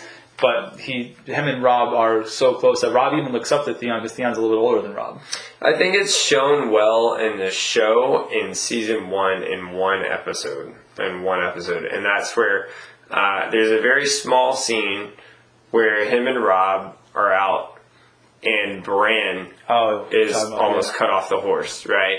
And he kills those guys. That Robb goes up to him and he shoots him with the bow, and he's a superior marksman, and it shows it a little in there. Doesn't give it as much justice as the books, right? But he says, uh, Theon says to Robb, if it wasn't for me, your brother would be dead. So it almost goes into, it shows a little bit of that character that he had. Where remember, he was kind of like the Draco Malfoy of Game of Thrones. Like he had that pompous attitude, but he actually was very skilled at the same time, and he was going to make his decision for what he always thought was the best choice. What I thought was the best representation of Robb and Theon's friendship is when everyone was proclaiming him king in the north, Robb. Theon stands up and says, Am I your brother now and always? And Robb looks at him and says, Now and always. Like so like they, they were there and then he kneels down and proclaims him king of the north too. So like right there just shows you the level of, of brotherhood that they had together mm-hmm. and the fact that he betrays him. It, it, it definitely breaks Robb Stark's heart because he knows he's going to he's going to have to kill Theon. Yeah. Like you know. And this is kind of when you do get a, a small mention of the foreshadowing of years to come, where you know Roose Bolton does mention that he has a bastard son. Yep. Yep. Which You absolutely. don't find out till later who that one. And also, this is uh, this, and all this is going on. Like, Catelyn Stark is like returns to Robb's camp, and like he introduces her to Talisa in, in the um, series, and she reminds Robb many times, like your promise to the phrase, like keep remind, like this is your word. This is another thing. If something went small the other way, like if Robb just stuck with his word, things would have been way different there too. yeah, right. So, you know, everyone's making little mistakes, and these little mistakes are adding up to what happens later on. And that kind of brings us to um, where Osha, back in Winterfell, she seduces Theon, who is now taken Winterfell, and the guards, kills the guards, and helps Bran and Rickon escape. And that's kind of how um, that end. Well, Daenerys comes back and finds the Dothraki murdered and the dragon stolen. That's really how Episode Six ends. But um, I think that was a really big part for Osha as the wildling. If you guys didn't know, she actually takes them and uh, uh, helps them escape. Yeah. So, and which Osha was? She, She's the wildling that, that Theon almost uh, threw an arrow through, but Robb said, Gotcha. like, "Give me my life, Lord." yeah. Um, and at the same time, you know, you really start to during this whole timeline here, just so we can break it down for our viewers. This is really when Jon starts to find, starts to get this loyalty for Ingrid. Like, Yeah, this is the Yeah. one, episode seven, the Yeah. one she says, "You know nothing, Jon Snow." Yeah. that's the first time she ever says it. But uh, yes, absolutely. Uh, season seven was one of those like filler episodes. There's not a lot that goes on. Theon realizes Rickon and Bran escaped. Tywin tries to find the Brotherhood without banners. Um, Sansa gets her first period. That's actually kind of important for now that she can bear children for Joffrey. Jaime uh, escapes for the first time. He kills his cousin, and, and so this is where it differs. Remember, in the books, Yeah, yeah. That- remember, he's in uh, River Run, right? yes, In the books, he's tower. in River He's Run. In the tower, yeah. Now, I mean, I'm not even getting that far yet. I'm getting to the part where, like, the difference between why Rickard Karstark ends up um, abandoning Robb Stark later on. Okay. Uh, in the in the uh, in the books, it's because Jaime Lannister killed both of his sons in the field of battle, like with his sword. In the in the series, uh, he ends up killing his cousin with the chains, and then uh, the the guard, who happens to be Rickard Karstark's son, who has the keys to the the uh, pen, he pretends to be asleep while the other guy's dying on the ground. And the guy goes in there, and Jaime jumps him and like chokes him out with the chains, steals the keys, and releases himself. Where Right. you know, so that's where the that differs between why Rickard Karstark is looking for Jaime's head in both the, the books and the series, and like you were saying, that the difference in the escape. Go into that a little bit. Uh, yeah, I mean, in the books, you know, he was kind of like almost like a locksmith. Like he goes in there and sneaks him in and sneaks him out. As far as the show, um, it was more of like Brienne of Tarth kind of shows up Ooh, after she's been too late. introduced, Yeah, that- that- right? that's too far. How about the first escape, not the last escape? oh, the first escape. The first escape Okay. is where remember, like his uh, his cousin comes in. Is like I used to squire for you, uh, like about like about tournaments. And uh, Jaime kind of like makes him feel good about him. It's like, oh, he's a squire too. I squired for Barristan Selmy. He was an artist. He was a painter, but he only painted in red. Right, Like things like that. okay. And like earns the cousin's trust. He's like, I think I might be able to escape. And like he's like, I just need your help. And his cousin's like, okay, what do I got? He's like, you got to do one thing, die. and then he like, like like bashed him until like he was like jerking and like like dying there, and that's Yeah. when like he pretended to be asleep. The guard comes in and sees like his cousin like like writhing on the ground. And then when he goes to check on the cousin, Jaime gets up and wraps his chains around Rhaegar Karstark's son there, and he had the keys the, um, on him. So that's when he first escaped for the first time before the Tough even was uh, involved in the second escape. Um, And if I'm correct, just so everyone knows, Riverrun, uh, that is actually where the House of Tully's was, right? yes, yeah. Riverrun is is uh, Yeah. Which you see that a little bit more in the shows later on Yep. as it gets into the season six. Riverrun has a lot to do with a lot of things in both the books and the, and the TV Yeah. series. Which is it's. Here's a question: Why do you think Benioff and Weiss made that decision to not go with Riverrun when it still fit in with everything they were doing? I think it's because they want to really delay how far Robb and like the, the Northern Army were coming down. We're getting Because like if you think about it on the maps, how long does it take to get from one city to another? Like if you talk about it fantasy time, it, it should take months. Right. Right. So like if you're already at Riverrun, when you were just at Whispering which goes into some Like- issues in season yes, seven. it does. yes, it does. We're just teleporting Yeah. now. so I think I think it just was meant to show the lapse of time between it. That's where I really think that difference came in.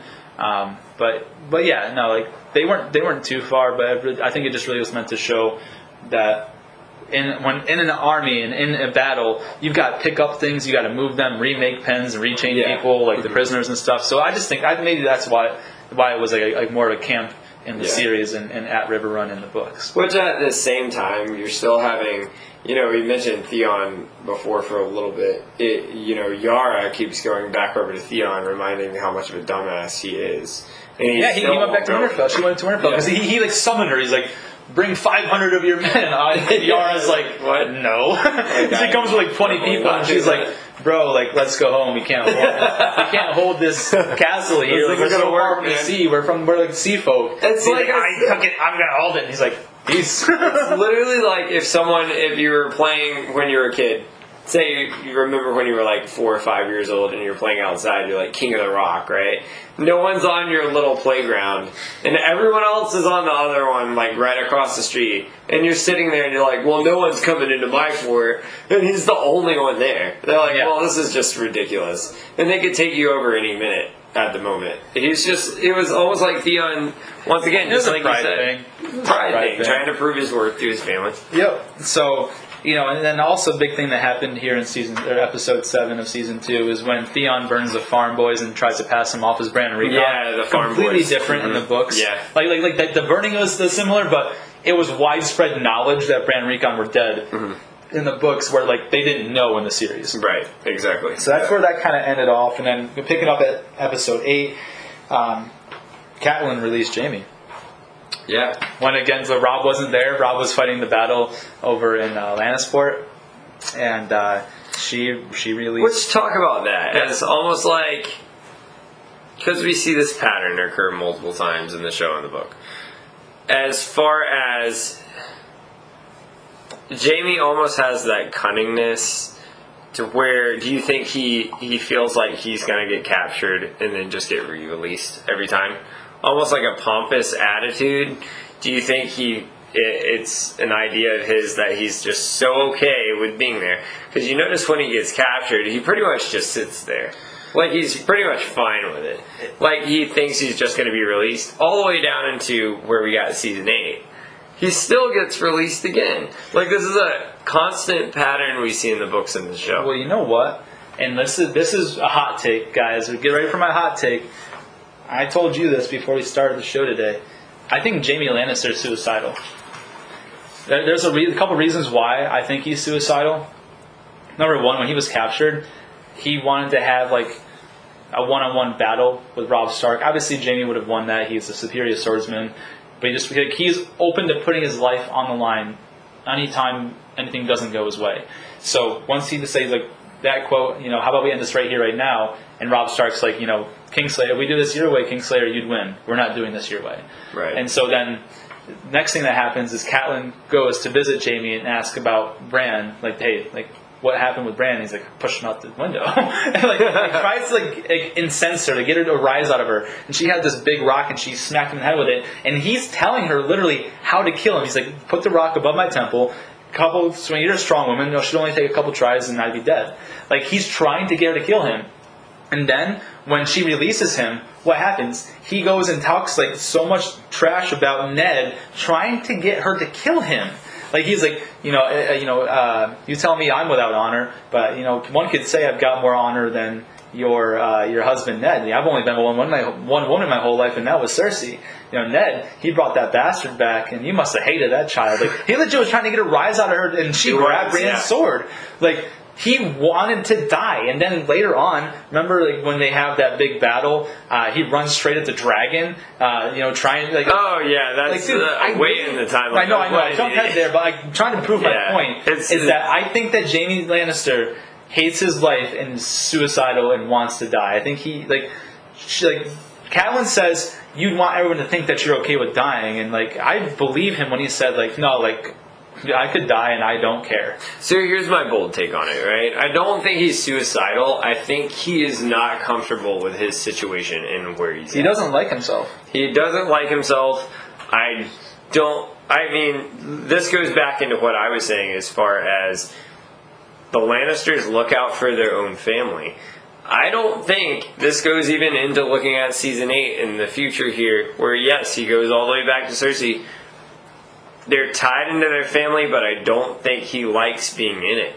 And he doesn't like, you know, the choices that he has to make for it. I don't think he likes the choices he has already made. I think he hates himself. I think he's like got some huge self-loathing where, like I said, I, I think I think he wanted to die many times. But I mean, who made him? Who forced those choices on him? I mean, going all the way back to being a Kingslayer, though, right? yeah, I mean, the Lannisters have always wanted to be the number one house. They just never got Well, the here's the thing: is like like for that, if you remember, if you recall correctly, like Aerys Targaryen told Jaime Lannister that if Tywin arrives here with an army, like you're going to put your own father's head on a spike. Like Aerys Targaryen was telling him, like you have to kill your own father, and Jaime's like. Mm, probably not. so I'm gonna stab you in the back because, like, number one, it's obvious. Like he burns. He's like talking about burn them all, burn them all to the ground. It was clear that he was a mad king, and so it's really sad that Jaime makes that one decision to kill the Mad King, and Yeah. he gets so much like like well, I think, anyone in his position should have done the same thing. And I think from that point on, he's almost like Doc Holliday in, you know, in uh, Tombstone, right? Like, remember when Doc Holliday, if you've ever seen the movie, uh, Val Kilmer plays him. He has tuberculosis, so it's like he's almost like looking at Jaime's end, like he's already made his decision from the beginning. So he already sees his future as it's only going down one path and it's not getting any better. So he doesn't care the decisions he makes. Almost like he, he can go out there just ruthless, just not even thinking about it. Like when he went up to Ned, right? Never in his mind, which don't get me wrong, he was the best swordsman in all the land there. But never in his mind did he ever think, like, I might die right here on this battlefield. He didn't care. let me tell you why I think you're wrong about him not caring. Is because remember the in the first season, we're jumping back now, when he met his father at Casterly Rock, he says, "When they whisper Kingslayer behind your back, does it bother you?" He said, "Of course it bothers me." But He, I he think, seriously, like, he really cares about like how people portray him. But here's the debate though: is he got that name Kingslayer after he made that decision. Mm-hmm. So ever since that point, I think he's made the decisions not caring because he's already made his bet. He's already bet made his fate in it? at this Maybe. point. You know what I mean? But I don't know. That's again, guys. That's my hot take on it. I think he's suicidal. You know, I, he thinks that you know he just doesn't care about certain things. But um, you know, kind of going back into where we're at now with season eight. Uh, so Catelyn releases Jaime, sends Brienne of to, to negotiate, basically broker a deal where they release Sansa and Arya because, in, in Catelyn's mind, because Littlefinger told her in the series, they still have Arya. Right. So releases releases him. Uh, Tywin leaves uh, leaves Harrenhal. Tyrion figures out Stannis is gonna. Dude, I think this is really cool. Like Tyrion is a, is a reader and uh, like just an intellectual, and he figures out where Stannis is gonna hit in all of King's Landing at the Mudgate. And I think Yeah. that was really really cool. Yeah. That uh, he found that out ahead of time. Um, also back to like not even Jon Snow, but Sam Tarly. Uh, Samuel Tarly on the Fist of the First Men, he finds that bundle of dragon glass. Remember does, that? yeah, he, he brushes that thing that. off and Brian finds the thing of uh, dragon glass. Uh, so you don't understand what Which the dragon glass is for yet. You're just Yeah, like, what, is- like, yeah. what are all these obsidian rocks here in the form of daggers? Like, what do yeah. they do? Like, what do they do? And th- something else too, I think is important because when they first camped on the Fist of the First Men, the first day they got there, you know, one horn is for rangers returning, two blows of the horn are for wildlings, and three are for White Walkers. Yeah. Right? Which this is something I can get on board with. This is what I think you go back to something like Rise of the Skywalker they did wrong. They had that dagger there where they were just searching for the map that was on the ground. Here they were actually in the place where they were searching for they weren't searching for anything, but they were in the area. They're searching for Benjen Stark. Like they went, Yeah, they yeah. there to find like what happened to our ranger party. Right, Yeah. but they weren't searching for an artifact or anything. No. They were just in the area Yep. of the Fist of First Men. That would make sense. You go into something where you find some dagger on the ground, going back to like Rise of Skywalker. Like that's this is what Game of Thrones does so great because even if it's a small detail, it makes complete sense in the outline. Even going back to Dany's foreshadowing, um, even small details about what she says, I will take what's mine with fire and blood. That's not just a quote. Like that's there because that Like, was the that's what she's gonna do.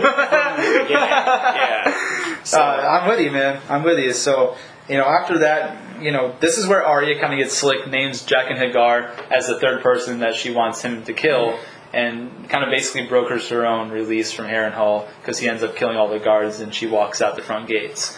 Um, you know, and we learned a little bit more about him at the very last episode of the season. But now it kind of come, jumps to Cersei. Remember when, uh, you know, after Myrcella got shipped to Dorne, and he wants and Tyrion wants Joffrey and the Vanguard to kind of boost morale at the Battle of Blackwater Bay. Cersei basically says, you know, well, you know, I found something that's going to hurt you, and brings out the wrong whore. Remember? Yeah. yeah. It brings out the wrong one, but he's got to like he's got to play it off so she doesn't find out the right one. And so he tells her like, you know, uh, one of these days your happiness is going to turn to ashes in your mouth, and you're going to know it was me. Like Yeah. they have that little battle, they have that constant like like battle between each other, and that's going to play. Uh, an important role later on when they accuse Tyrion of something. I'm not going to tell you what it is. yeah, But um, yeah. from there, she's got the wrong whore, uh, you know, beating the wrong person. Um, you know, anything that happens to Joffrey is going to happen like three times over to this woman that you love. And, Which- like Cersei thinks she's got Tyrion where she wants him, and it's just not true. But he plays it off because you know he wants to make sure that the real person he loves is not in danger, which is Shae. Yeah, which I think one scene in the in the show that started to, I think it really got across the point of how sick Joffrey has gotten, which wasn't Woo! really a big scene in uh, the book. Right, you're right. It uh, very disturbing, very weird. Weird is my best to describe for it, like Yeah. a dominatrix scene. Uh, when Joffrey holds the crossbow to those two whores, uh, which I hate using that word. Two, I mean, that's what they were. Like, Yeah, like, that's what they were, in the yeah. show. Like, like Um, whores. but yeah, literally holds the crossbow to him and say the quote what he said.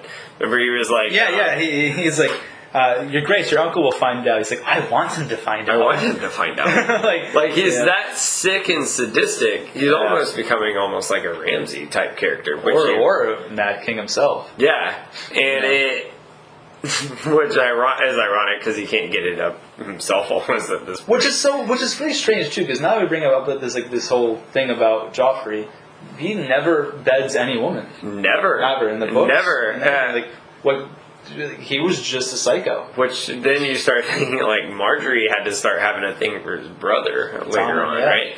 And um, which that's later on, but he Never bedded a woman even Sansa, he never felt any emotion to her. or sexual attraction. Like he's like, I like her pretty. Anything. But that's about it. But like bro, like you never got like you know with all the other ones, you know, with Renly it was with Loras, with uh, Robb Stark it was with Talisa, with Stannis it was with Melisandre. Yeah. With the, everyone had a woman. Like Joffrey never ended up being with any woman, bro. It was, was- very strange. Like, and it wasn't like he was like you know with a man either. Like he just Yeah, was a with a man psycho for power, yeah. man. It was literally- want to be power, control. I It was that's what his, his, complete he loved the power. control, man. It was like I think it was even almost like Cersei almost craved that power all the time, so he wanted to one up her. Maybe. He'd be like, "This is what I got." Maybe that's where he got it from. Yeah, maybe that's where he, maybe he really if you go back to remember the one of the last episodes in season one when he passed that sentence on Ned, it was to get one up on Cersei. I, I don't know if it was to get one up on her, but it was like you know uh, he's showing the, the entire kingdom that like no matter what my advisors Yeah, say, I'm gonna do what I want. Yeah, because remember, and then he said, um, They've got the they've got the My- parts of women. "Yeah, they got general But I don't think that was a which I do one not up have." thing. It, it was. I think that was like I'm going to send a message to everybody. If you you know are out of line in any way, shape, or form, your head's coming off. Yeah. Like I'm the man here, not her. I'm the I'm the king. Yeah. You know. So that, I don't know if it's more of a one-upsmanship as Yeah. like I want to flex my power Right. more than anything. But my point is, in this scene, it was so brutal and grotesque. Like they start off just kind of play spanking, each other, and and then it was like, It was the belt necks and like the club with the studs. Like yeah, it was literally like beating. It was assault. it was is what it 100 percent was. assault. Hundred percent assault, and that just shows like how sick and sadistic he really winds up becoming. Yeah, no, 100 percent right. Yeah. so then we, I guess, at this point, Dany's kind of still over in, in Qarth, right? Yeah, she's in she's in, she's in Cop until the end of the episode. I mean, she's Yeah. still in there at the end at the end of the season. Um, but And remember, at this point, she's kind of even starting to, you know, she offers the warlocks, um, you know, she's like, I will help you with my army if you can help me find my dragons. And she has no idea what's going on at this point. yeah, she's got she's no idea what's going on. Um, you know, this is the point where after she was told by Jor, Jor goes and finds her with with Xaro Xhoan Daxos, and he's like making a plea to the thirteen, like. And the Spice King is like, well, it's a good thing you, you had your dragons. If I knew where they were, I wouldn't tell you where they are. You shouldn't have them. You know, like the world was a great place without them. And then that's when you realize that they all tricked her. And that's when the warlocks had, like the charlatans had their power. Mm-hmm. And like there was all of a sudden 13 of them, or 12 of them, and they stabbed all of the 13 except Xaro, because now Yeah. he's going to be the king of Qarth. And, Right. you know, with the charlatans on the side. And so while that's happening there, uh, Robb and Talisa confess love for each other for the first time, and they uh, they get it on, man. Yeah. They get it on. Uh, this in the is- cave. It was in the cave. No, it was, in, it was, in, it was in his tent. The, cave, the cave was Jon Snow and Ygritte. That's right. Yeah, The yeah, cave no. was Jon Robb, Snow. Robb and Talisa get it on in the tent, man. That's he right, goes, was the tent, He, he yeah. goes, I don't want to marry the Frey girl. She's like, I don't want you to marry the Frey girl. Yeah, better than right. one beautiful bridge for the Frey's Yeah. bridge that they cross. And so they, they get it on. Yeah. Which never happened in the books at all, ever, because he married uh, Jean. yeah, that was 100% Yeah. all series.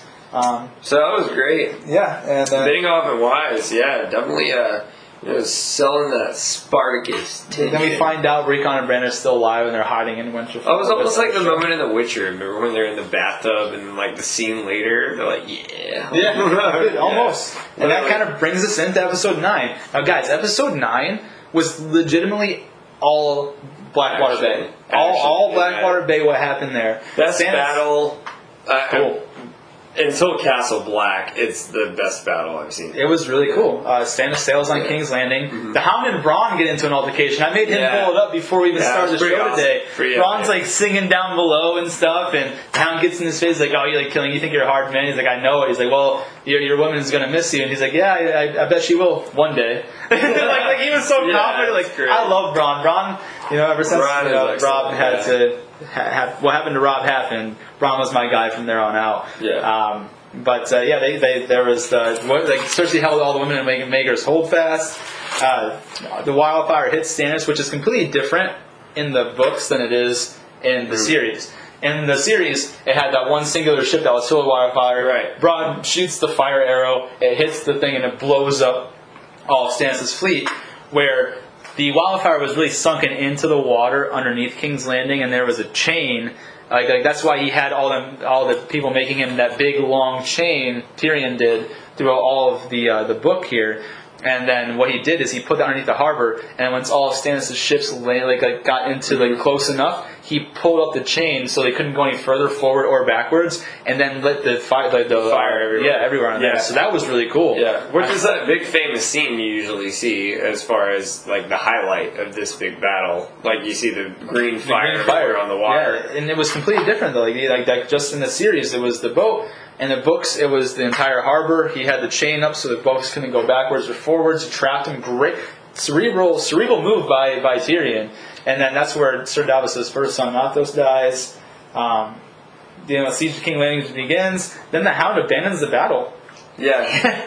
Which before, uh, just to throw this out there, uh, of course, you know, Tywin winds up leaving Hearth or Harrenhal. Harren, Harrenhal. Yeah, he, le- he left the, the episode before. Yeah. Yeah, so he left, and of course Davos is kind of became like his right hand man at this point, leading Stannis' fleet. Yeah, so Davos has almost always been like Stannis' right hand man since the Siege of Storm's End, which was during Robert's Rebellion, uh, which I wish again that they had stuck with that as Yeah. opposed to the, the House of Blood, like Fire and Blood. But Yeah, but um, going back to the Hound, man, this is when, uh, and you get that.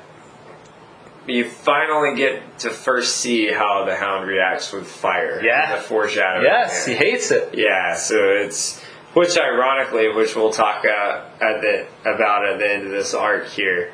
Um, you know, the thing the Hound has feared most this entire time was fire. Yep. So- And uh, so he leaves the battle after, like, there was a man that was on fire running at him with a sword, and Bronn is the one that shot an arrow through his eye to stop him before he got there. But it shocked him so badly that he walked out, and then he's like, I want wine. And he drinks the wine instead of the water, and Tyrion comes up to him, he's like, Would you like some more refreshments? You want some strawberries? like, like this is a this is a freaking battle, man. Like, get back Yeah, out man, there. like, get back and out. like the at him, he's like, Fuck the king. Fuck, like, fuck the king's guard. I don't give a shit about this. I'm out of here. Which, if you foreshadowing, if you go to season eight, which this isn't even in the books yet, if you think about, remember what happened in the Long Night? Like he got to the point, like he was, if it wasn't for Arya standing there, he basically would have been like, "F this, we're all screwed." Dude, he's a quitter. completely screwed. The Hound is Yeah. a notorious quitter, man. Hot take. I'm yeah. with it. Hot take, man. Uh, you know, the Tyrion decides that he has to lead the battle at Mudgate now. He's going to go up behind them. He's like, let's fuck him in the ass. it runs out that little like side thing, and they take him from behind. And then that's where uh, Sir Mandon Moore actually slices at Tyrion's face. He- Yeah. He, had like he had orders from Cersei to kill Tyrion. Mm-hmm. Like like he says like Sir Podrick Payne ended up killing him in the books. It ended up being a little bit different um, on there, but. Uh, Which in the books, it's worse. Like half his nose is gone. Yes, it is. Um, and, and I mean, it's pretty brutal in the show. Like he has the big like scar there. yeah, right. That's that's what I'm saying. Yeah. Um, but uh, yeah, so at that point in time, the uh, they end up getting defeated by Tywin and the Tyrells. They join the battle. They take him from the behind and they defeat Stannis' army. He's thrown out of King's Landing, and that kind of brings us to the last episode in season two, where now that the the battle's over and Tywin Lannister's at King's Landing, they won that battle of Blackwater Bay. King Joffrey's still in his position as king. Uh, Loras requests that Joffrey marries his sister Margaery, and uh, they go through like a whole show in the books. Like it doesn't show it in the series, but it was already said behind the scenes that like Sansa, you're not going to marry Joffrey anymore. Or, you, you need to show the uh, respect to look, look distraught and like feel like bad about it, and even though she was super happy. Um, If it wasn't for you know Tyrell Lannister coming in as like backup, I mean Stannis would have had a chance with the gold cloak. wouldn't have had a chance. They would have won. Yeah. That was it. The Gold Cloak started leaving because uh, Joffrey got taken back to his. Um, his It almost sound almost like a little Helms Deepish. Yeah. Like I mean, I feel Stannis was about to win that, and all of a sudden. Everyone forgets Tyrell had left that area a whole Well, episode. They didn't before. have. They didn't uh, Yeah, like claim for any kingdom, and then he decided. They decided they were going to uh, back the Lannisters and make sure Stannis didn't win because Stannis killed Renly. And I do have a note in here, of course, you know, um, you know, this is really when the Hound's loyalty has broken away from Joffrey almost at this point, and Joffrey is just really being a big bitch in this battle, really. And I remember Cersei even comes to the point of she was so scared for him, him she back. wanted him back Yep. before they had actually won. So Yeah, I mean, it just shows he's a sadic, he's a sick, ruthless, sadistic bitch. is really what Joffrey is. Excuse my language. Then Varys meets Ros in this next episode, the last one, convinces her to spy on Baelish for him. Uh, the, the horror after he like scared her to death. And here's another thing too about that battle, just on a quick anecdote. Um, in the books, Loras wore Renly's armor into battle, and like they thought he was a ghost of Renly Baratheon. Uh, that didn't really happen in the series at all. He just helped the Lannister army defeat them. yeah. Uh, you know, Rand transports Jaime has to kill Stark men when they find out who he is. Like they had the people hanging up, and she had was going to cut them down. Then they're like, "What's his name?" On the count of three, and then she ended up having to kill them. Yeah. Uh, you know, Catelyn again tells Robb, almost foreshadowing away, that Walder Frey's a dangerous man to cross. Like she has to remind him like many times, like whatever you do, like remember you have an oath. Like you gave your word. Your father gave his word for things. Like you know, if you're gonna, you know, claim the Stark name, you have to be honorable with what you say in your word. Um, but then he kind of doubles back on her and says, "Well, you released the Kingslayer without my consent." So because of that, like she kind of has to accept the marriage of him and and Talisa because that's what happens. They end up getting married at the very end. Um, the Ironborn turn on Theon. They kill Maester Luwin. Uh, Daenerys enters the House of the Undying, and I think this is something that we wanted to both This is a about. big, big moment here. Um, Both- this is that famous GIF where you have the three little dragons almost at this point, and it, you also have the visions here, which is a big deal. Um, and it's it's it's a little bit different in the books than it is the show. You want to go into that? Yeah, a little bit. Uh, see where, where I, what I really wanted to talk about. I'll let you go into the exact differences, but what I wanted to talk about was almost. If you guys go back and look at this, season two, episode ten, when she's in the House of the Undying, the first door that she enters, she sees the Iron Throne, but she sees it in ruins. The glasses are blown out of the like the windows are blown out of the, the, the pane. The throne room's all ragged and ruined. She sees just the Iron Throne, which is almost an exact replica of what the Iron Throne looked like after she sacked King's Landing in season eight. Exactly. It looked almost exactly like that, but showing it in season two, where the throne was still there during the winter time, which just happens to be what ended up happening um, uh, later on. Not to, to get too far ahead. and a big Uh, key is she never touches it. No, She she, never like, like she went to touch it, which is funny because she never touched it in at the end either. Yeah. Uh, so that was huge. I don't think people noticed that. Um, also, uh, the uh, when she went to the other room, she was uh, oh, like it almost like it looked like when she went beyond the wall. So the, the door opened and she went beyond the wall in the north where she's never been before. She doesn't even know the, what the wall is at this point in episode ten of season two. She walks out behind it and sees like in the tent, uh, Khal Drogo with her son, uh, holding the son, like you know she has to remember that this is like just a dream or a vision. But at the end of the day, one of the problems we have later on is how they get north of the wall so quickly. But uh, uh, straight up, she's never been north of the wall before. She doesn't know what the wall is, but she has a vision of being north of the wall, and that's where they have to go to realize, hey, like the, the Night King's army is real. So, that was And in the- to bring up. In the books, it's just a little bit different. Like the visions are very similar, but Drogo's never in the visions. Uh, she actually has a vision of her son becoming an adult Yep. at that point in the books. Um, and it also is almost like a small flat building in the books. is not quite as elaborate as they make it in the show. So just some small differences there, but the point being, just like you said, I mean, it's all very much foreshadowing. So if you can, if any of our listeners can give me a reason on why they think, with examples, that they just came up with this ending out of nowhere, please be my guest. Yeah, I'm with it. Um, and then from there, Stannis is back at Dragonstone after the defeat, and he like starts like feeling bad about murdering Renly. He's like, "Killed my own brother, and I didn't even win the throne. Like, what was this all worth it?" Starts questioning the the Lord of Light. Tries to kill Melisandre. Like, starts choking her, and like you know decides against it. So like he's starting to have like a conflict within himself. Um, the, the, then, like after the House of the Undying, Jaqen offers to take Arya to Braavos and become a faceless man. Gives Arya that coin. Yeah. Says, you know, whenever you see him from Braavos, if you ever want to come with me and learn my trade, you know, you just say these words, uh, Valar Morghulis, which um, which translates to "All men must die." Um, so that was pretty cool. Uh, Bran and Rickon leave Winterfell. Maester Luwin dies. Uh, they head to the to the wall with Hodor and Osha. Um, dragons. They they set the charlatans on fire. They save her. They burn the chains off of her and them. She ends up escaping the House of the Undying. Yeah, which that's that famous scene. If you've seen the gift, she's like standing there, Yeah. and they like burn it off, right? Yep. And um, yeah, it's definitely a famous gift scene. And then you know, of course, she, you know, the dragons burn the warlock down. Yep. And so Hundred percent. And then this is where Jon has to kill Qhorin to earn the Wildlings' trust. Daenerys finds Doreah in bed with Xaro's uh, Daxos and takes them both to the vault. She uses his uh, key to unlock it, and this entire time he's been telling her how many riches he has and how he's the richest man in Qarth.